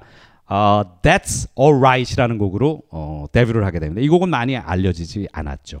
그러면서 락앤롤은 이제 완전히 미국의 대중음악계를 평정하는 그런 위치에 오르게 됩니다. 그리고 이 음악이 저 대서양 건너에 영국의 젊은이들에게도 큰 영향을 주게 된 것입니다. 자, 근데 이 락커빌리 음악이 득세를 하면서 즉 아까 말씀드린 대로 그 흑인 뮤지션들의 음악이 음악적으로 훌륭하고 인정을 받고 있었지만 대중적으로는 엘비스 프레슬리 류의 락커빌리 음악들이 크게 히트하면서 사실은 마치 락앤롤이 백인들의 음악인 양 인식되는 사태가 벌어지게 됩니다. 이런 일은 굉장히 많이 있습니다. 여러분들 1970년대 중후반 특히 후반 가면서 크게 인기를 얻게 되는 디스코의 가장 유명한 그룹이 누구죠? 비지스죠. 비지스는 원래 무슨 음악을 하던 사람들입니까? 포크 계열의 음악을 연주하던 사람들이에요. 완벽한 변신 내지는 변절. 그렇죠? 그럼 그들이 연주했던 그들이 그들이 그렇게 크게 성공시켰던 시켰던 디스코는 뭡니까? 뿌리가 어디서 오죠? 펑크에서 오죠. 그렇죠? 펑크는 어디서 옵니까? 누구의 음악입니까? 펑크도 흑인의 음악이에요, 결국은. 그게 이 백인 형제 트리오에 의해서 어떻게 보면은 그들의 음악으로 포장지가 바뀌어서 나온 거죠. 그렇죠? 그러면서 전 세계적으로 어마어마한 인기를 누리게 되는 거죠. 자, 힙합은 누구의 음악입니까? 힙합은 흑인 음악입니다. 힙합은 60년대 흑인 빈민가의 폭동과 그 어떤 그 어, 그때 당시에 어떤 그 불균형 때문에 흑인들이 겪었던 울분이 없었으면 나올 수 없는 음악이거든요. 이게 뉴 밀레니엄에 들어서면서 누구에 의해서 평정되게 되죠? 인기가 에미넴이잖아요. 결국은 똑같습니다. 포장지가 필요한 포장지가. 왜냐하면 이게 지금 잘 팔리고 있는 음악이면 이걸 어떻게 해야 되죠? 더 boom up 시켜야 되잖아요. 그렇죠? 더 크게 만들어서 더 많이 팔아야 되잖아요. 그렇죠? 포장지를 바꿔야 되는 거예요. 그러니까 엘비스 프레슬리가 그리고 엘비스 프레슬리 비롯한 이 백인들의 락커빌리 음악이 득세하면서 마치 흑인들의 음악이 아니라 백인들의 음악인 양 락앤롤이 그렇게 인식되는 사태가 빚어지게 됩니다. 결국 흑인들의 몫인 락앤롤은 백인 사업가들에 의해서 황금알을 낳는 거위가 되게 됩니다. 그리고 엘비스 프레슬리를 비롯한 다수의 이 백인 가수들은 그 수혜자가 되는 거죠. 근데요, 이 엘비스의 음악뿐만이 아니고 이 락커빌리 시대의 이 백인 뮤지션들의 음악 다수가 흑인 음악에 뿌리를 두고 있는 것은 절대로 속일 수가 없어요. 왜냐하면 엘비스 프레슬리가 맨 처음에 취입했던 That's Alright이 흑인들의 음악이었어요. 그리고 Hound Dog은 너무너무 큰 유명한 곡이잖아요. 이 곡 역시 엘비스 프레슬리의 초창기 히트곡들 중에 상당수가 흑인들의 흑인들의 리듬 앤 블루스 음악을 다시 노래한 겁니다. 그러니까 락커빌리라고 해도 그리고 이 포장지를 바꿔서 음악이 나왔어도 결국 락앤롤의 뿌리는 리듬 앤 블루스에 있고 그 지분은 상당수 아까 말씀드린 대로 정확지는 않지만 90% 흑인 음악이라고 할 수밖에 없다라는 그런 얘기입니다. 자, 좋습니다. 자, 락앤롤이 이제 락, 백인들에 의해서 락커빌리로 변해간 얘기 했었고요. 우리가 엘비스 프레슬리 얘기했었고요. 56년 자, 요런 쟈니 캐시의 노래, 칼 퍼킨스, 락커빌리 뮤지션들의 노래가 나오죠. 자, 그 다음에 아주 짧게 얘기할 텐데 두왑이 있습니다. 두왑. 두왑은 락앤롤과는 완전히 다른 방향으로 50년대의 음악계의 작은 세력으로 지분을 차지하고 있었던 그런 음악인데요. 아주 쉽습니다. 흑인 특유의 리듬앤블루스의 전통을 고수하면서 밴드 형태의 어떤 연주보다는 보컬의 화음에 치중한 음악을 두왑이라고 합니다. 그렇죠? 화음 중심의 음악이에요. 그래서 락앤롤이 등, 득세하는 동안에 뭐 아주 대단한 건 아니었지만 뭐 이 노래 잘 아시잖아요. The Great Pretender라는 곡. 이거 나중에 그 퀸의 프레디 머큐리도 다시 불렀었는데 이 곡을 어, 노래했던 플래터스라는 그룹이 있었고 자 그다음에 어, 조금 뒤에 나오는 코스터스라는 중창 그룹의 약끼리 약이라는 곡도 굉장히 유명한 두압을 대표하는 그런 곡입니다. 그렇다면은 이 위세 등등했던 락앤롤이 어떻게 해서 소멸하게 되느냐? 참 저는요 이 세상에 어떤 것이 그 기세가 등등할 적에 잘난 척하죠. 평생 갈 줄 알고 자기 죽을 무덤에 갈 때까지 계속 그게 이어질 줄 알고 그런 일 없습니다. 다 끝이 있어요. 그렇죠? 근존에 자 락앤롤도 소멸의 때가 왔습니다. The day music died. 저기서 뮤직은 락앤롤을 얘기하는 거죠. 자 락앤롤이 결국 소멸하게 된 여러 가지 이유가 있는데 어떻게 보면은 어 가장 크게 상업적인 이유라고 하면은 엘비스 프레슬리의 퇴장이라고 얘기할 수 있어요. 진짜 솔직히 말해서 아까 척 베리 아무리 얘기해도 락앤롤 시대의 최고 인기 가수는 엘비스 프레슬리입니다. 엘비스 프레슬리. 얼마나 엘비스 프레슬리가 미국의 젊은이들에게 영향을 줬냐면 미국 CIA가 엘비스 프레슬리를 아주 뭐죠? 집중해서 그의 일거수일투족을 다 감시했어요. 그 너무 두려운 거야. 대통령이 영향을 주는 게 아니고 엘비스 프레슬리의 춤이 노래가 영향을 주니까. 우리나라도 그 우리 대통령보다 이렇게 젊은 애들에게 영향을 주는 누군가 나오면은 우리 대통령이 좀 되게 신경을 쓸 텐데 왜 좀 있었으면 좋을 텐데 어쨌든 진짜로 그랬어요. 그래서 여기에 음모론이 있습니다. 엘비스가 58년에 군대를 갑니다. 징집돼서 그렇죠? 근데 엘비스는 참 착한 사람이었던 것 같아요. 이 정도 되면은 군대 가서 특별 어떤 대우를 받을 만 하잖아요. 그렇죠? 그리고 지금 사실은 그 이 국가 권력도 아마 엘비스 프레슬리 이 사회에서 일단 빼냈으니까 얼마나 좋아. 그죠? 알턴이 빠졌으니까 오히려 군대 가서 야, 편하게 쉬어라. 잘해줬을 수도 있는데 엘비스 프레슬리는 특별 대우를 거부하고 일반 병으로 복무해서 굉장히 미국 사회에서 많은 찬사를 받았습니다. 그런데 많은 보수 단체와 특히 그 남부의 교회들 종교 집단은 엘비스 프레슬리의 군입대를 쌍수로 환영한 거죠. 야, 잘 갔다.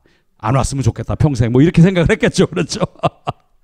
자, 아까 말씀드린 대로 외설리라는 이유로 엘비스 프레슬리는 꽤 오랫동안 TV에서 공연할 적에 춤추는 허리 아래를 카메라가 비추지 않았었습니다. 어? 그리고 남부 교회에서는 엘비스 프레슬리의 음반을 모아서 불태우는 이벤트가 있었고요. 심지어 TV에서 엘비스 프레슬리의 춤추는 모습을 하반신을 못 보여주게 하니까 지금은 세상을 떠났지만 그때 당시에는 그 에드 설리반 쇼라는 게 가장 유명했고 50대 60년대 이 쇼에 등장하지 않으면 그들은 인기가 없는 거예요, 솔직히. 그런 정도로 인식될 정도로 굉장히 유명했던 TV 쇼를 진행했던 에드 설리반이 TV에서 제가 직접 본 거예요. 그 엘비스 프레슬리가 공연하고 나오니까 이 그때는 이제 아랫도를 보여주지. 왜냐하면 춤이 끝났으니까. 그때 에드 설리반이 딱 와서 그 어깨를 툭툭 이렇게 쳐주면서 그렇게 얘기하더라고. 굉장히 좋은 젊은이라고. 그렇게 얘기해야 될 정도로. 그러니까 뭐 그렇게 외설스럽게 춤을 춘다고 해서 다들 그렇게 막 이 사람을 위험한 인물로 여겼지만 실제 그는 굉장히 좀 뭐라고 해야 될까요? 좀 착실한, 건실한, 어, 최소한 그 어마어마한 인기를 얻게 돼서 그걸로 좀 멸망하게 되기 전까지는 아, 그랬던 인물이었던 것이 틀림없었던 것 같습니다.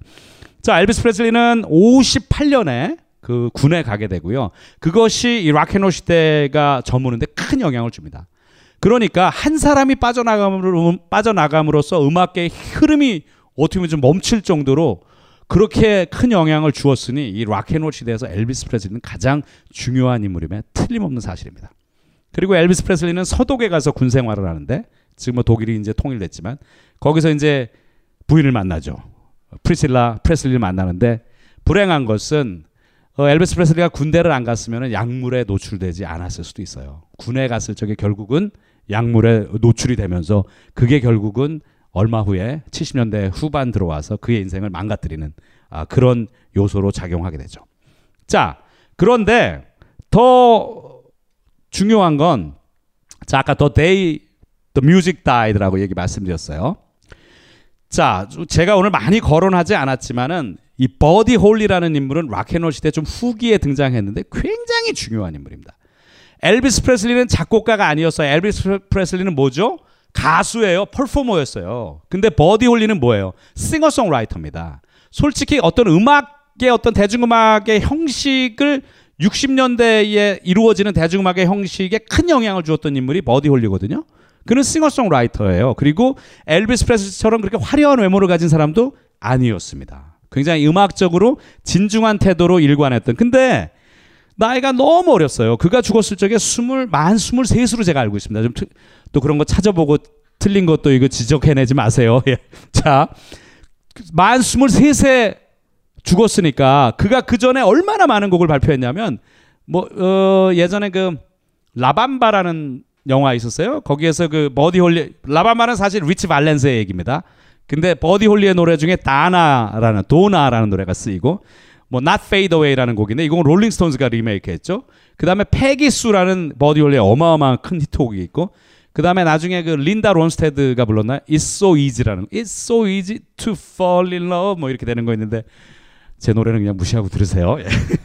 어쨌든 그 그런 명곡들을 타인 다른 사람들이 많이 리메이크했던 곡들을 많이 만들었던 버디 홀리. 그리고 리치 발렌스는 뭐죠? 멕시코계죠. 그렇죠? 예? 이 사람도 굉장히 나이가 어렸었어요. 그 다음에 빅 바퍼라는 인물이 있었고요.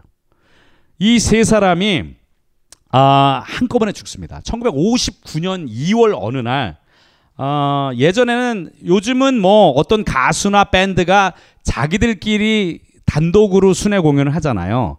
근데 50년대만 해도 그룹으로 이렇게 순회 공연을 하는 경우들이 많았어요. 그래서 이 세 사람이 공동으로 이제 미국을 순회하면서 공연하는데 어, 1959년 2월의 어느 날 순회 공연 중에 어, 아이오와주에서 미네소타주로 가는 자기들의 비행기를 타고 가다가 그 비행기가 떨어져서 죽게 됩니다. 그러니까 이 버디 홀리는 사실은 이제 엘비스가 58년에 어떻게 됐어요?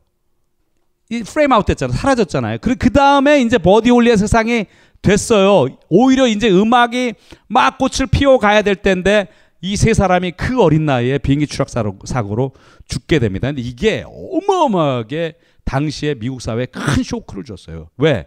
엘비스 프레슬리 이후에 젊은 사람들이 위로를 받았던 그런 음악을 연주했던 이 세 가수거든요. 근데 이 세 가수가 한꺼번에 다 죽은 거죠. 한꺼번에. 어마어마하게 충격적인 사건이죠. 근데 되게 이게 이상한 뭔가 이 저주가 10년 후에 또 이어지죠. 1970년, 71년 굉장히 그, 그 얼마 멀지 않은 그 시간 내에 세 명의 또 60년대를 풍미했던 가수들이 죽죠. 제니스 조플린이 죽고 그 다음에 지미 핸드릭스가 죽고 그 다음에 도올스의 짐 모리슨이 죽죠. 그게 거, 물론 이제 그 세 명의 죽음은 한꺼번에 한 장소에서 이렇게 비행기 추락 사고로 죽는 것은 아니었지만 각기 다른 곳에 죽었지만 비슷한 때에 그들이 죽는 사고가 일어나고 결국은 60년대 히피 시대의 음악도 그 사건을 계기로 해서 끝이 나게 되잖아요. 굉장히 비슷합니다. 그래서 이 날을 그들이 죽었던 2월의 그날을 The Day Music Died. 아니 락앤롤은 그냥 음악의 한 장르일 뿐 아니에요? 어떤 시대를 풍미했던 음악일 뿐인데 이걸 음악으로 규정하고 있어요. 락앤롤을 그냥 으, 전체 음악이 죽은 어떤 그런 날로 그날을 규정하고 있습니다. 자, 이 버디 홀리는 사실은 그 비틀즈의 음악에도 큰 영향을 주었던 그런 인물입니다. 자, 그래서 이 세 사람이 죽었던 그 어떻게 보면 그 이 대중음악 역사에서 가장 슬픈 그날의 사건을 노래한 아, 그 노래가 있어요. 자, 그거 그로부터 약 10년 후, 단 맥클레인이 American Pie라는 노래를 발표하게 됩니다. 이 곡은 누가 불러서 히트했죠? 마돈나가 불렀죠. 바로 그 곡입니다. 아까 말씀드린 대로 이날이 음악이 죽은 날로 규정하고 있다고 했잖아요. 그게 바로 이 돈 맥클레인의 노래 가사에 등장을 합니다. 자, long long time ago, I can still remember how the music used to make me smile. 이건 락앤롤을 얘기하는 거예요. 자기가 어렸을 때, 단 맥클레인이 어린 시절에 들었던 그 락앤롤이 나를 얼마나 즐겁게 해주었는가 그 얘기입니다. But February made me shiver. 나를 떨게 했다는 건 뭐죠? 슬픔에 떨게 한 거죠. 그렇죠? With every paper I deliver, bad news on the doorstep. I can take one more step. 자, 이건 뭐냐면은 돈 맥클레인이 그때 당시에 신문을 배달하던 newspaper boy였어요. 근데 그거 뭐죠? With every paper I deliver. 내가 배달한 모든 신문이 그렇죠? 그 집 앞에 던져지잖아요. 그 신문이 bad news on the doorstep. 응? 그 문가에 어마어마하게 나쁜 소식. 모든 자기가 배달하는 신문, 그 배, 신문이 배달되는 그 문가에 나쁜 소식이 놓여져 있게 됐다라는 거죠. I can remember if I cried when I read about his widowed bride. 자, widowed는 미망인이라고 하는데 미망인이라는 말 쓰면 안 된다고 우리 들었죠, 요즘. 그렇죠? 어쨌든 죽은 버디 홀리의 아내가 누구예요? 마리나 마리아 홀리에 마리아 홀리. 그죠? But something touched me deep inside. The day the music died. 그날이 음악이 죽은 날이에요. 그날이. 자, 두 가지를 말씀드렸어요. 락앤롤 시대가 저물게 된 것은 58년에 엘비스 프레슬리가 빠져나가게 되면서 서서히 쇠퇴하기 시작했고 이 세 명의 정말 장래가 촉망되는 가수가 죽으면서 어떻게 보면 마지막 어떤 방점을 찍게 된 겁니다. 자, 그 다음에 벌어진 일이 또 있어요. 이 사람 알란 프리드라는 그 DJ라고 얘기했어요. 스캔들이라고 했어요. Payola. Pay는 뭐죠? 돈을 내는 거죠. 그렇죠? Payola 스캔들은 결국 뭐냐면 음악을 틀게 하기 위해서 뭐를 해요? 레코드 회사에서 DJ들을 뇌물로 매수한 사건이에요. 그게 드러나게 돼 갖고 미국에서 연방 정부 차원에서 이걸 다 조사를 했어요. 제가 예전에 KBS에서 90년대 후반에 어, 이무영의 팝스 월드라는 프로그램을 꽤 오래 했었습니다. 들으신 분들이 들으신 분들 있으세요? 박수 한번 주시기 바랍니다. 야, 꽤 되시네. 됐습니다. 어, 야, 야, 이 이거 저 제 팬들 모신 것 같은데 민망하네요. 이거 짜고 치는 것 같아 완전히. 자, 좋습니다. 어, 근데 그때 어 그 이름은 제가 얘기 안 할게요. 굉장히 강직한 PD가 하나 있었어요. 근데 DJ DOC가 저보다 앞에 프로그램을 했었는데 이 프로그램 이름은 내가 잊어버렸어요. 근데 이 PD가 김시성을 가진 PD인데 제가 이름은 얘기 안 할게요. 근데 이제 워낙 지금보다 훨씬 더 강력한 때니까 라디오가 누군가가 이제 그때 CD에다가 이렇게 뭐죠? 수표를 이렇게 넣어가지고 이게 주던 때야. 근데 이 친구가 그거를 딱 이렇게 제가 이제 사무실로 이렇게 제 프로그램 담당하는 PD한테 가기 위해 쓱 들어갔는데 갑자기 바닥에 CD를 그 친구가 세게 빡 던지는 거예요. 그래가지고 PD가 막 어, 뭐죠 CD 그 케이스하고 이게 산산조각이라서 어 민망하잖아요. 이 친구는 그거예요. 당신이 지금 나를 어떻게 보고 이제 자기 청렴하다 이거죠. 그 되게 좀 처음에는 되게 괜찮다고 생각을 했어요. 근데 이제 제가 나이가 드니까 무슨 생각, 그때가 굉장히 충격적이라 계속 생각이 많이 나거든요. 근데 아마 그 친구가 조금 더 성숙했다면 당연히 돈은 받으면 안 되는 거고 당연히. 그런데 일단 그 CD를 갖고 있다가 그 사람하고 헤어져 따라 나갈 수 있잖아요. 그렇죠? 그리고 돌려줄 수 있잖아요. 그 다음에 아이 걱정하지 말라고 제가 노래 들어보고 노래 방송에서 틀도록 하겠다 이렇게 얘기하면 되는 거 아닌가요? 그래서 그때는 멋있다고 생각했는데 조금 세월이 많이 지나서 좀 생각이 바뀌었어요. 그러니까 우리가 항상 우리가 올바르다고 주장할 적에 그 주장하는 것조차도 겸손하게 하려고 신경 쓰는 사람이 인격자인 거지. 저는 그렇게 생각해요. 그러니까 보면은 살면서 너무 이제 강하게 주장하고 그 말이 맞을 수도 있어요. 근데 그 언어에 이 칼이 실려 있고 독이 담겨 있으면 잘 안 들려요. 그렇죠. 그러니까 좋은 말도 아름다운 행동도 어떻게 겸손하게 드러나게 할까를 고민해야 되겠다. 요즘 그런 생각을 굉장히 많이 합니다. 예. 제가 그런 생각해야 되는 게 아니고 누군가가 그런 생각을 해야 될 것 같은데 참 아쉽죠. 그렇죠? 예, 넘어가겠습니다. 쓸데없는 얘기 이제 넘어갈게요. 제가 쓸데없는 얘기를 하면 여러분들 경고를 저한테 주시기 바랍니다. 자, 좋습니다. 어쨌든 그 payola 스캔들 이 알란 프리드 말고 굉장히 유명한 DJ들이 그때 다 목이 날라가요. 그리고 딕 클락이라는 사람이 있습니다. 이 사람은 거의 천수를 누렸지. 이 payola 스캔들에서 살아남아 가지고 어쨌든 뭐 경미했는지 아니면 또 무슨 짓을 했는지 모르겠지만 그래도 계속해서 명맥을 유지해 갔는데 알란 프리드는 최고 인기 정점에서 바로 떨어지고 그 다음에 술 마시다가 한 3, 4년 후에 세상을 떠나게 되죠. 슬픈 일이죠. 자, 그 다음에 어 제리 리 루이스라는 가수가 있었습니다. 사촌과 결혼을 하는데 사촌이 만 13살이었어. 여자가. 갖고 이제 이런 어떤 막 도덕적인 어떤 그게 문제가 있다 없다를 떠나서 그런 것들이 뭐 공격에 어마어마한 빌미를 제공하면서 그때 당시에 락앤롤 음악을 하던 가수들이 도덕적으로 모두가 다 매도되는 그런 일들이 있었어요.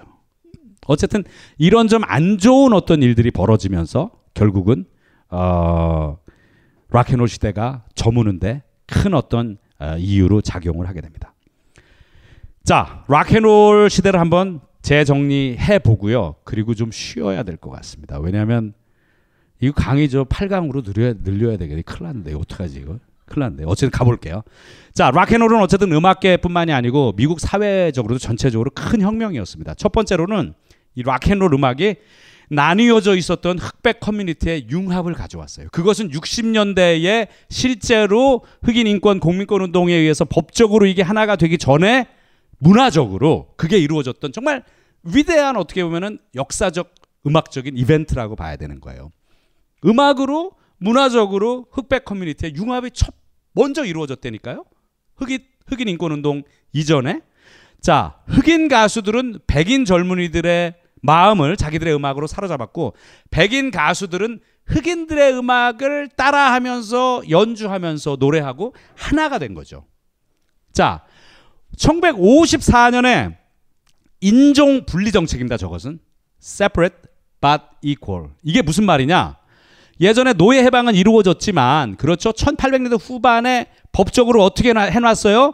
노예 해방이 이루어지면서 다 동등한 인간으로서의 권리가 있지만 어떻게 해요? 같이 있을 수는 없는 거야. 그게 법이었다니까 미국에.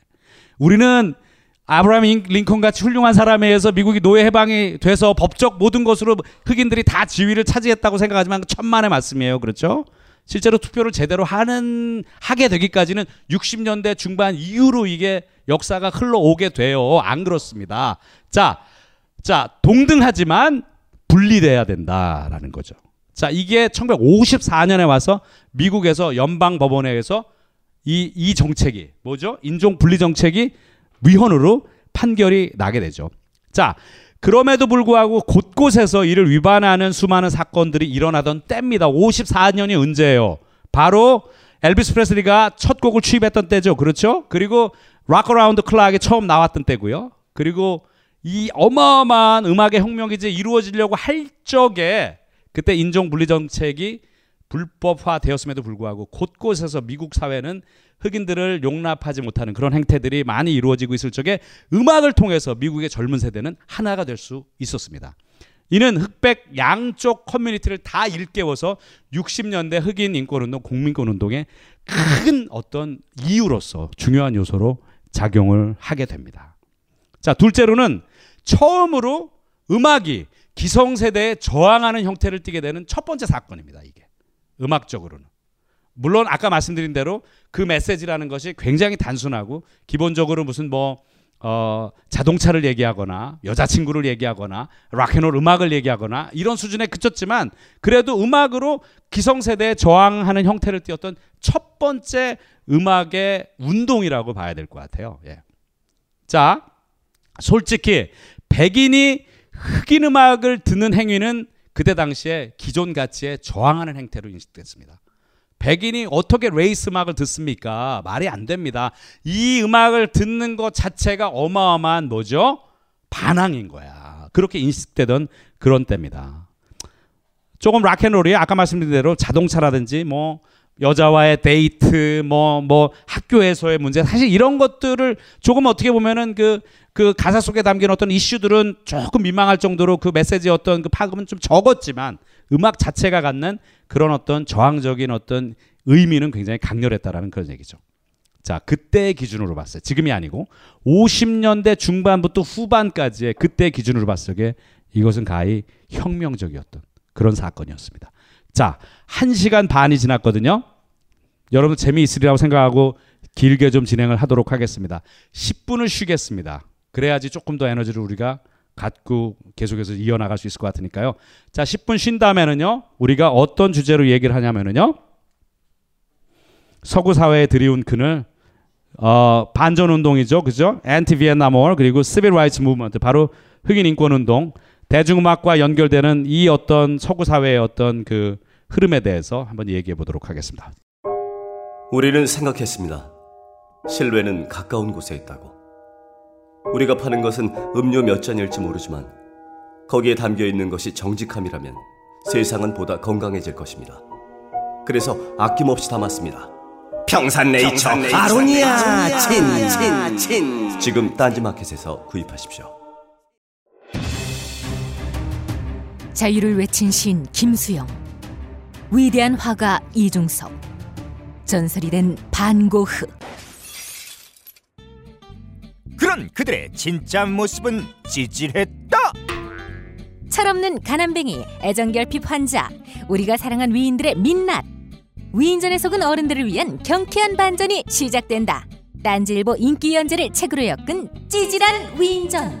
완벽하지 않아서 눈물나게 아름답고 찌질했기에 더욱 위대한 그들의 삶이 전하는 위안과 감동. 딴지일보 홀짝 기자의 찌질한 위인전. 전국 서점과 온라인 서점 딴지마켓에 있습니다. 위즈덤 하우스. 안녕하세요. 용산에서 가장 믿음 가는 조립 PC 전문 업체 컴스테이션의 이경식입니다.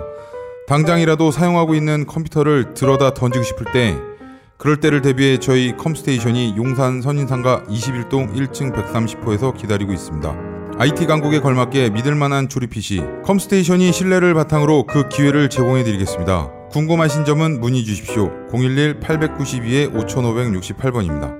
우주 최강의 만족스러운 서비스를 제공해드리는 저희 컴스테이션이 늘 기다리고 있겠습니다. 딴지스에게 F1 같은 존재, 컴스테이션은 조용한 형제들과 함께합니다.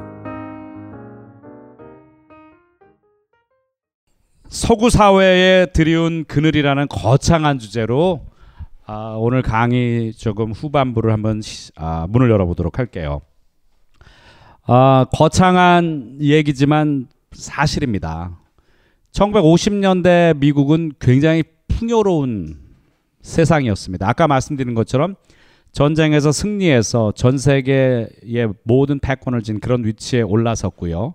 아, 자국 내에서도 크게 사회적으로 크게 떠오를 만한 이슈들은 많이 없었습니다. 그러니까 사회가 안정적이었다라는 얘기죠. 근데 아시다시피 미국 사회는 큰 원죄가 있습니다. 그것이 바로 노예 제도입니다.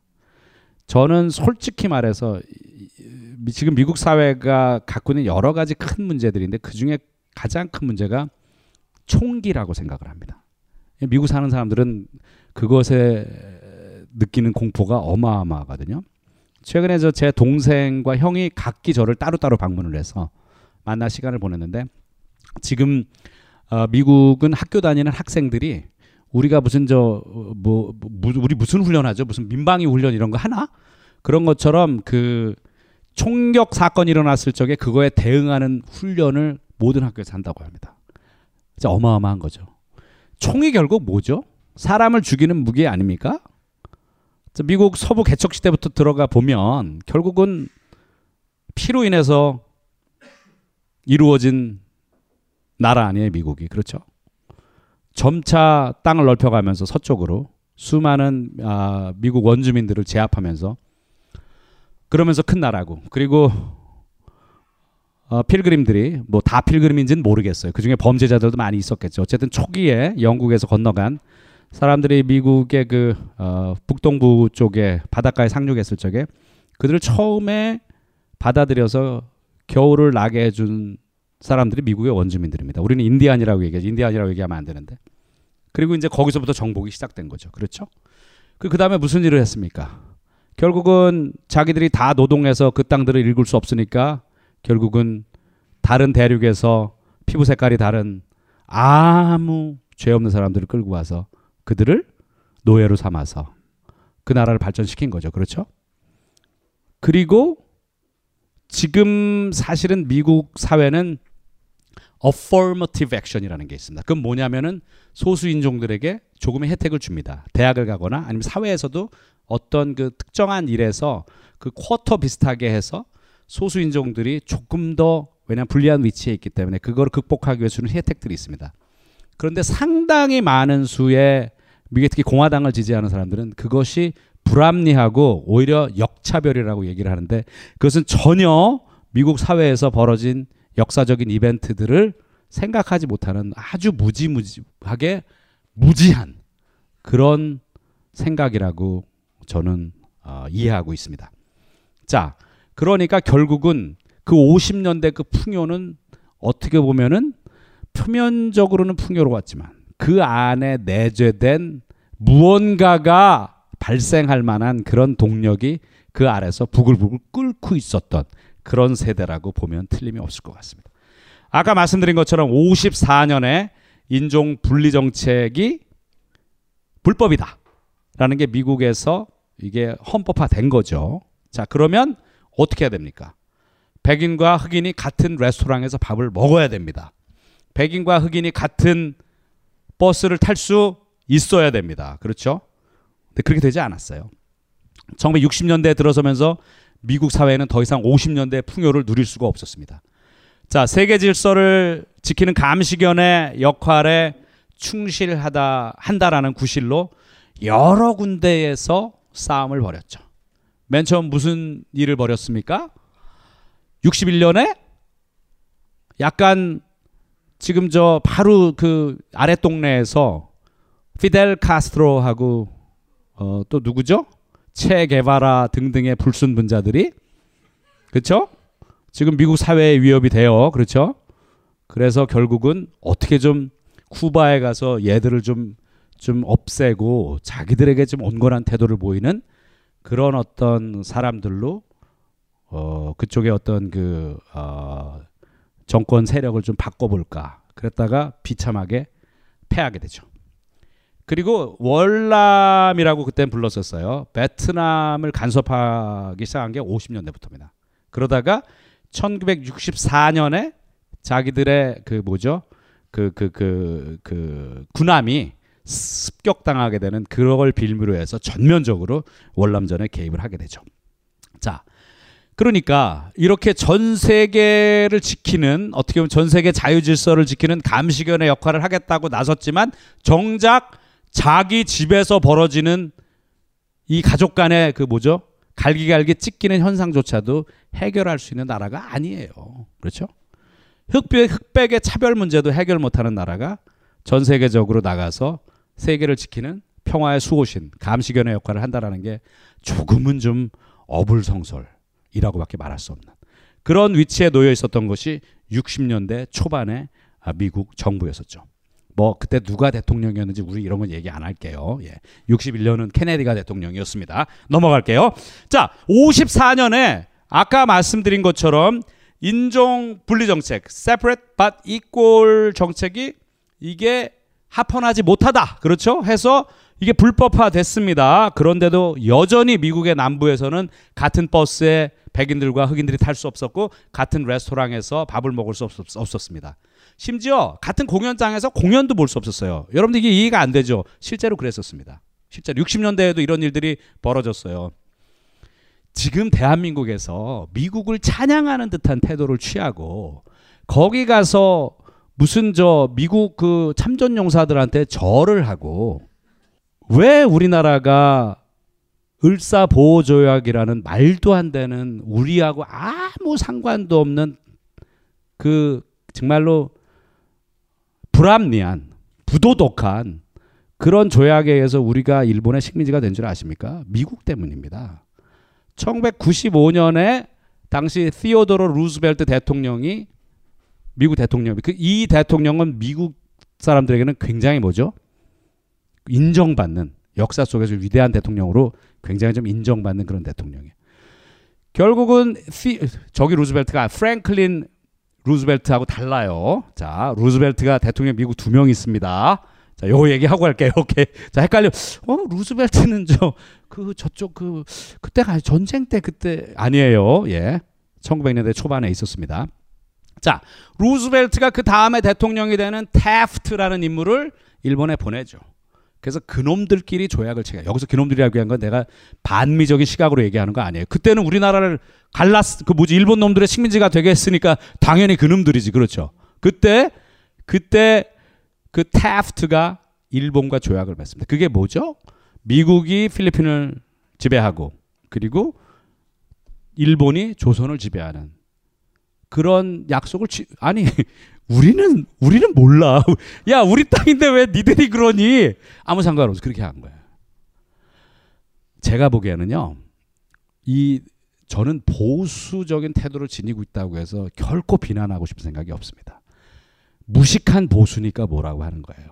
여기 제가 보기에 그 수많은 단체들의 그런 역사적인 이벤트가 있는지조차도 모르는 사람 제가 보기에 다수예요. 저는 그렇다고 해서 그때 미국을 무슨 저 지금 뭐 막 저주하거나 그러고 싶은 생각도 없어요. 그때 아마 자기들의 국익을 위해서 그렇게 했겠죠. 그렇죠? 우리가 힘이 없었겠죠. 하지만 역사는 이미 지나간 일이고 기록된 거잖아요. 바꿀 수 없는 사실이잖아요. 왜 바꾸려고 하죠? 교과서 바꾸면 바꿔지나요? 에? 정말로. 정말로. 이런 거를 가르쳐야 돼요. 우리 아이들에게. 제가 대학교에서 지금 아이들 영화과 가르치고 있는 교수입니다. 너무 부끄러운 게 뭔지 아세요?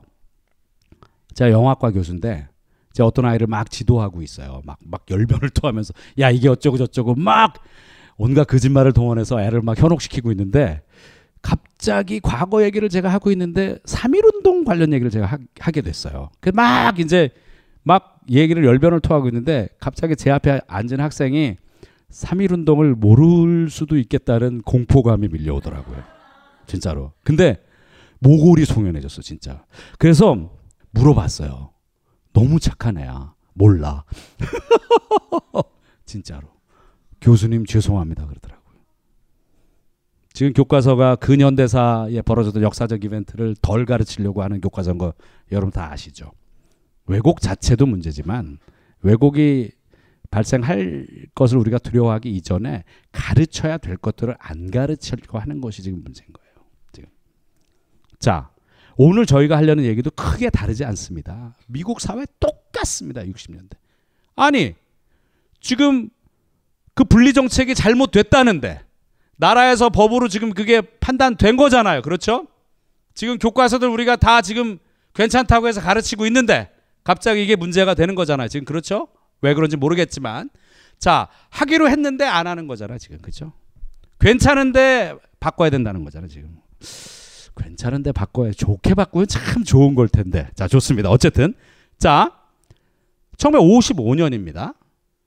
그러니까 바로 아까 말씀드린 인종 분리 정책이 잘못됐다라는 게 미국의 헌법적으로 이게 결정이 된 다음이에요. 12월 달입니다. 55년. 자, 흑인 여성 로자 파크스라는 인물을 여러분도 아시잖아요. 그렇죠? 자, 버스를 타고 갑니다. 자, 흑인들만 타고 가는 탄에 탈라고 했어요. 만석이야. 더 많으니까 숫자가. 그렇죠. 미국 남부의 대부분의 대도시는 백인보다 누가 더 많아? 흑인이 훨씬 더 많아. 어? 칸은 똑같은데. 그러니까 어떻게 했어요? 그녀가 서서 못 가겠어요. 왜? 법에서 이미 판결이 났으니까 어떻게 해요? 그녀가 그냥 뚜벅뚜벅 백인들을 앉는 칸으로 간 거예요. 딱 앉았어요. 그때부터 문제가 발생합니다. 버스 기사는 그녀에게 흑인 칸으로 옮겨가라고 얘기해요. 자리가 없어요. 서서 가야 돼. 서서 가기 싫어요. 나는 법적으로 여기 앉을 자유가 있어요. 그래서 거기 앉았어요. 그녀가 어떻게 됐어요? 흑백 인종 분리법으로 체포됐어요. 이미 이미 연방 정부에서는 이게 이게 지금 저 저 위법이라고 하는데 예? 자, 50 이게 5년의 일입니다. 1960년에 이런 일이 있습니다. 노스캐롤라이나주에 가면 그린스보로라는 동네가 있습니다. 저도 가봤습니다. 우리 형님이 여기 살았었습니다. 근데 거기에서 흑인 대학생들이 4명입니다. 이들이 어느 날 일어납니다. 그래서 백인들만 식사하는 식당에 자기들이 가야 되기로 마음을 먹습니다. 그 용기를 낸 거죠. 그렇죠. 그래서 그 식당에 갑니다. 그래갖고 앉습니다. 그리고 주인이 옵니다. 너희들 왜 여기 와 앉는 거야? 너희들은 백인이 아닌데. 그러니까 우리는 여기 앉을 권리가 있습니다. 주인이 어떻게 해요? 문을 닫아요. 그 다음날 또 가요. 그 다음날 또 가고. 자, 이런 일들이 계속 발생하는 거예요. 이게. 이게 뭐죠? 슬슬 긴장이 고조되는 거죠. 이제 뭔가 변해하는 거죠, 세상이. 그렇죠? 자, 이제 또 딴 얘기를 할게요. 전쟁을 얘기할게요. 자, 이게 이제 흑인이 흑 인 인권 운동이 이제 촉발되는 미국의 사회 내부가 갖는 그런 문제죠. 자, 외교적으로 이 왜 미국이 쓸데없이 베트남에서 벌어지는 내전에 개입을 합니다. 그렇죠? 내전에 개입을 해요. 그러면서 남부의 괴뢰 정권을 지지를 하면서 비극이 시작되는 거예요, 미국이. 안 그랬으면 그냥 그러니까 그거였겠죠. 그들의 논리는 그때 당시에는 어떤 그 냉전 시대에 공산화 된다라는 건 막 세상이 막 막 무너지는 일이니까 충분히 뭐 이해도 할 수 있어요. 그렇죠? 그래서 가서 개입을 했겠죠. 어쨌든 그러면서 미국의 수많은 젊은이들이 가서 죽게 되는 그 비극의 씨앗이 거기서 잉태되게 되는 거죠. 64년에 미국 어, 그 군함이 공격을 받으면서 그에 대한 보복으로 전면적으로 어, 미국이 월남전에 이제 파병하고 거기가 젊은이들이 죽는 그런 사건이 이제 발생하게 됩니다. 자, 이렇게 안팎으로 미국 사회는 큰 문제에 봉착하게 됩니다. 자, 더 이상 락앤롤 음악을 연주하면서 내 여자친구랑 자동차를 타고 어디 놀러 가서 뚝방에서 키스하면서 개소리가 된 거야, 진짜로. 그렇잖아요. 예? 자, 더 이상 대중음악에서 10대들의 청춘을 노래한 락앤롤의 열기는 찾아볼 수 없었습니다. 물론 아까 말씀드린 그런 역사적인 어떤 엘비스의 퇴장부터 시작해서 이런 이유들로 인해서 락앤롤의 쇠퇴가 있었지만 미국의 사회가 갖고 있는 어떤 환경적인 문제도 더 이상 락앤롤의 음악에 어떤 적합한 그런 환경이 아니었다 그 얘기입니다. 자, 자동차나 연애 얘기는 더 이상 고뇌하는 젊은 지성을 만족시킬 수가 없었습니다. 자, 여러 가수들이 이제 심각한 노랫말로 미국 사회의 부도덕성을 고발하게 됩니다. 자, 첫 번째 기수가 바로 밥 딜런입니다. 락앤롤의 시대가 완전히 갔습니다. 이제 60년대는 새로운 세상이 됐습니다.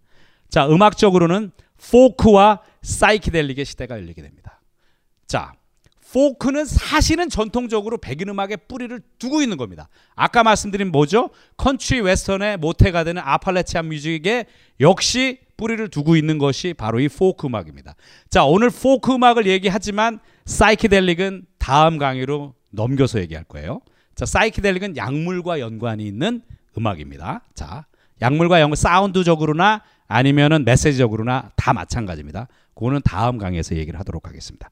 자, 락앤롤의 시대가 가고 포크와 사이키델릭의 시대가 열립니다. 포크 음악과 뭐죠? 약물 음악의 시대가 열린다고 보면 돼요. 그리고 흑인 음악은 좀 더 좀 더 흑인성을 강조한 더 흑인성을 강조한 소울로 이어지게 됩니다. 자, 미국의 60대 초반에 아, 뉴욕에 가면은 어, 맨하탄 어, 빌리지에 그리니지 빌리지라는 동네가 있는데 거기에 미네소타 출신의 한 젊은이가 등장을 하게 되는데 그가 밥 딜런입니다. 밥 딜런의 딜런은 본명이 아닙니다. 딜런 토마스의 시에 매료돼서 그가 어, 자기의 성을 딜런으로 개명을 한 것이죠. 밥 딜런은 원래 이름은 밥 지머맨입니다. 짐머맨이에요. 짐머맨. 밥 지머맨이고 지머맨은 사실은 유태계의 이름입니다. 유태인입니다. 밥 딜런은. 그러니까 밥 딜런이 아니고 로버트 짐머맨이죠. 그렇죠? 자, 밥 딜런이 60년대 초반에 그린지 빌리지에 나타나서 첫 앨범을 내는데 완전히 상업적으로 실패하지만 미국의 음악을 굉장히 깊이 있게 듣고 평가하는 사람들이 와 이 사람 도대체 어디서 온 사람이야? 완전 애송이네.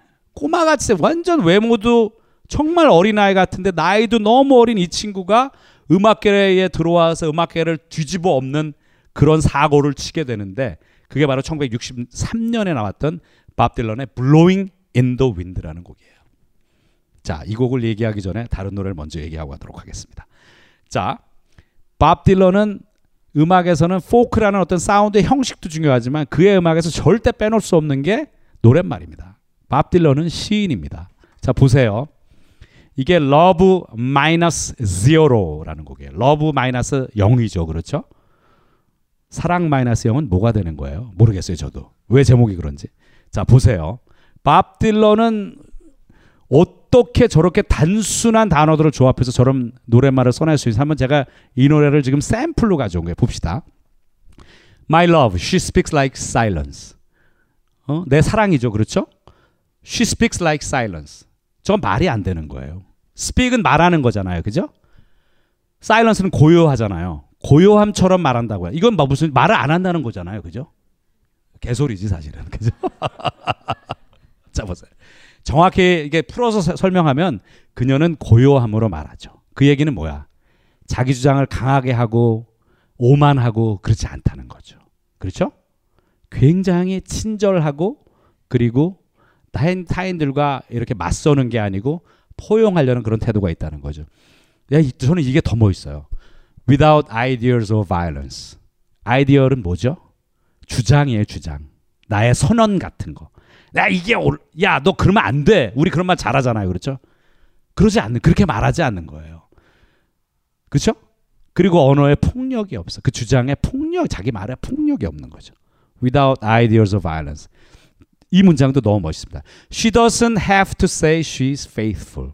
그녀 스스로 자기가 충실한 사람이라 말하지 않아도 된다는 거예요. Yet 말하지도 않, 않고 말하지도 않, 말할 필요도 없지만 yet 하지만 she's true like ice like fire. 그녀는 얼음처럼 불처럼 진실하죠.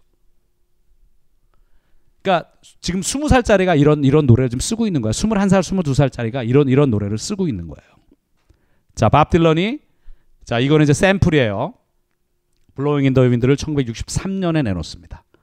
자, 이 Blowing in the Wind를 조금 이따 가사를 제가 통해서 설명을 드릴 거예요. 근데 이 노래가 나온 다음에 흑인 커뮤니티가 막 들썩들썩 막, 막 뒤집어 엎어지기 시작했어. 왜? 흑인들은 아직까지도 그 락앤롤 시대의 그 뭐죠? 그 생각 거기에서 한치도 벗어나지 못하고 있었어. 모든 노래가 다 사랑. 그렇죠? 뭐 이런 거야. 사실은 누가 더 자각해야 돼? 자기들의 문제잖아. 자기들의 문제잖아. 그렇죠? 밥 딜런의 문제가 아니에요. 그렇죠? 어? 밥 딜런의 문제가 아니라고. 척 베리의 문제예요. 패츠 다미노의 문제예요. 그렇죠? 나중에 등장하는 샘 쿡의 문제예요. 자, 근데 이 노래가 딱 나오니까 완전히 턱이 빠진 거야. 흑인들이 민망함을 느꼈어. 레이 찰스가 민망함을 느꼈어요. 샘 쿡이 민망함을 느꼈어. 샘 쿡은 그 전까지 다 샘 쿡은 원래 그 가스펠 가수였어요. 가스펠 그룹에 있다가 뭐 음악적으로 정말 저는 가장 저평가된 너무 위대한 사람이라고 생각하는데 어쨌든 근데 그 음악에 어, 메시지가 없었어.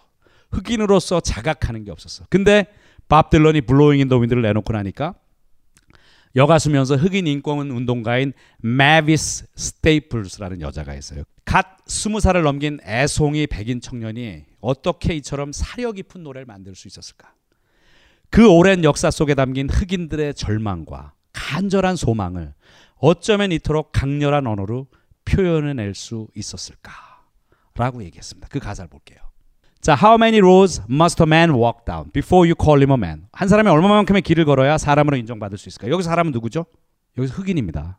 예? 얼마나 더 해야 어? 언제가 돼야 역사가 얼마나 더 흘러야 이 사람이 사람으로 흑인이 사람으로 인정을 받을 수 있냐라는 거예요.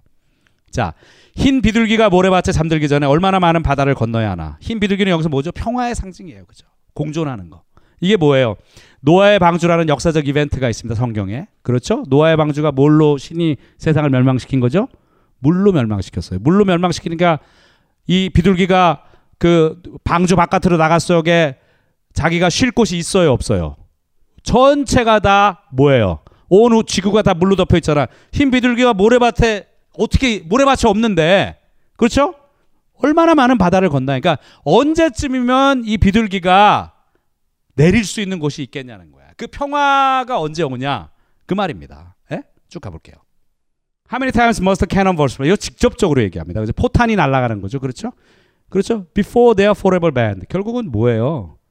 그러니까 기본적으로 전쟁 자체, 무기 자체가 있는 것 자체가 용납이 안 된다는 거죠. 이 세상에. 있지만 이런 세상에 안 된다는 거죠. 이게 월남전만을 얘기하는 것 같아요. 당연히 월남에 개입하고 있는 미국을 지금 직격탄을 날리는 얘기기도 하지만 뭐예요? 미국 사회가 갖고 있는 문제에 대한 얘기도 해요. 총기, 총기, 총기. The answer, my friend, is blowing in the wind. The answer is blowing in the in the wind. 자, 대답은 바람 속에 바람 속에 있다는 거죠. 자, 더 볼게요. 자, how many years can a mountain exist before it's washed to the sea? 산은 얼마나 더 많은 세월을 채워야 바다로 흘러갈 수 있을까? 자, 이건 두 가지 뜻이 될 수 있어요. 이 세상이 언젠가는 멸망하는 때가 그러니까 다 종말이 온다는 거죠. 까불지 말라는 거죠. 그죠? 두 번째는 뭐예요? 권력에 대한 얘기, 권력에 대한 얘기. 그죠? 산은 뭐예요? 권력이죠. 그죠? 저게 바다로 씻겨가는 건 뭐죠? 없어지는 거예요, 권력이. 언제 그렇게 되냐는 거예요. 그렇죠? How many years can some people exist? 사람들이 얼마나 오래 살아야, 얼마나 오래 시간이 지나가야 before they are allowed to be free. 그들이 언제 그들이 자유를 얻게 되는 완벽한 자유를 얻게 되자는 거죠. 이건 100% 흑인들에 대한 얘기예요. 이건 그죠? 넘어갈게요. 자, 그 다음에는 이제 우리 주변에 일어나고 있는 일들에 대해서 귀를 닫고 눈을 닫는 사람들에 대한 얘기예요. 참여하지 않는 사람들에 대한 얘기. How many times can a man turn his head, pretending he just doesn't see? 우리도 그렇게 살아가죠, 그렇죠? 마치 아무 일 없는 듯이 어마어마한 일들이 일어나고 있는데 어마어마하게 나쁜 일들이 일어나고 있고 절대로 그것들이 좋은 방향으로 가지 않는 것 같은데 우리는 고개를 돌리고 그렇죠? 마치 보지 못하는 것처럼 내가 모르는 것처럼 안 보는 것처럼 행동한다는 거죠. The answer, my friend, is blowing in the wind. The answer is blowing in the wind. How many times must a man look up before he can see the sky? 하늘을 본다라는 거, 그렇죠? 깨우침이죠. Enlightenment, 그렇죠? 깨우치는 거죠, 그렇죠? Yes, how many ears must one man have before he can hear people cry? 자, 독재자들은 귀가 있어도 듣지 않습니다. 다른 사람들의 눈물을, 그 울음소리를. 그렇죠? 안 듣죠. 안 듣죠. 절대로. How many deaths will it take till he knows that too many people have died? 얼마나 많이 죽어야, 예? 얼마나 많은, 많이 죽어야 살아, 정말 많은 사람이 죽었구나라는 걸 깨닫냐는 거야. 박정희 대통령과 함께 있었던 차지철이 죽기 전에 그런 얘기 했다고 그러더라고요. 캄보디아에서는 2, 300만 명이 죽었는데 우리나라는 인구가 훨씬 많기 때문에 그 정도 죽어 끄떡없다고. 그런 거 똑같은 거예요. 저거에 정확히 저겁니다. 여러분 이게 얼마나 무서운 얘기인지 아세요? 그런 얘기가? 예? 그죠? 자, 더 하면 잡혀갈 것 같습니다. 여기까지 하겠습니다. 자, 좋습니다. 자, 이 블로잉 인 더 윈드는 단순하게 아, 지금 미국의 흑인들의 지금 인권이 문제가 있어. 나 이런 노래 해야지. 아, 그래 지금 미국이 지금 저기 왜 딴 데 지금 쓸데없이 다른 나라와 지금 막 전쟁하고 다른 나라에 지금 뭐 그 어떤 내정에 지금 간섭하고 이러다 전쟁 날 것 같아. 그거를 지금 넘어서는 거예요. 예? 사실은 이런 어떤 그, 그 베트남전, 흑인 인권운동뿐만이 아니고 전체적으로 인간이 기본적으로 누려야 되는 자유, 평등의 문제, 그렇죠? 이런 것들에 대해서 어떤 인간의 어떤 존엄 이런 거에 대해서 아주 광범위하게 의미 있는 메시지를 던지고 있는 그런 딜런의 노랫말입니다. 자, 딜런은 이렇게 인터뷰에서 얘기했어요. 많은 사람들이 해답을 안다고 하지만 나는 믿지 않는다. 그게 뭐예요? 해답을 다 안다고 그래요. 이 국정교과서를 바꾸면 된다고 그래요. 그렇죠. 해답을 안다고 그래요. 해답을 안다고 생각할 거예요, 분명히. 믿지 않는다는 거예요. 해답 모른다는 거예요. 답은 어디에 있어요? 바람 속에 있는 거예요. 우리가 왜 그 답을 못 찾아냅니까? 우리가 무능하기 때문에. 그게 밥 딜런의 말이에요. 인간이 무능하기 때문에 전쟁하는 거예요. 인간이 무능하기 때문에 뭐 해요? 에? 차별하는 거예요. 무능하니까. 그게 잘못됐다는 걸 알지도 못하고 자기가 하는 짓이 뭔지를 모르는 거야. 왜 예수가 십자가에서 어? 왜 저 사람들을 용서해 달라고 그래? 신에게 뭐라고 하죠? 저들이 지금 무슨 짓을 하는지 자기들이 모른다고. 용서해 달라고. 그 얘기예요, 지금 이게. 자, 그리고 이렇게 얘기합니다. 우리 모두가 답은 모르더라도 무엇이 잘못됐는지는 안다. 어떻게 해결하는지는 모르지만 그렇게 얘기해요. 예? 그런데 세상에서 가장 큰 악은 그 잘못들을 바라보면서 모른 채 하는 거다. 모른 채 하는 거 있잖아요. 아까 귀를 닫고 그렇죠. 정말 얼마나 많이 더 죽어가야 깨우칠 것이냐 그런 말이에요. 자, 좋습니다. 자, 이제 좀 세게 가볼게요. 자, 이 노래가 수많은 지성들을 일으켰습니다. 1950년대 그 락앤롤의 낭만에 빠져있던 젊은이들 더 이상 이제 즐겁지 않아요. 자기들이 살고 있는 세상에. 그리고 미국의 치부를 보게 됐어요. 쪽팔렸어. 61년에 쿠바 가서 개망신하고 왔어. 그렇죠? 에? 쪽팔린 거예요. 쪽팔 50년대 그렇게 자기들이 잘난 줄 알았는데 물론 여전히 무식한 그 뭐죠? 보수적인 태도를 취하는 미국의 그런 그 남부의 백인들은 여전히 자기들이 잘난 줄 알지만 그렇죠? 그래도 깨어 있는 사람들은 미국의 쪽팔림을 본 거예요. 예? 그래서 미국의 젊은 지성들을 일깨운 거죠 이 노래가. 예? 그래서 특별히 더 흑인들 흑인 뮤지션들의 각성이 이루어지게 돼요. 이 노래를 듣고 나서 샘 쿡이 A Change Is Gonna Come이라는 노래를 발표하게 됩니다. 변화는 결국 오게 될 거야. 근데 샘 쿡이 인터뷰에서 뭐라고 했냐면 자기가 느낀 이 밥 딜런의 블로잉 인 더 윈드를 듣고 나서 느낀 그, 그 민망함. 자기가 불렀어요. 자기가 이런 음악을 만들어야 돼. 자기는 안 만들고 있는데. 그 민망함을 얘기했던 거 제가 본 적이 있거든요. 정말로. 네?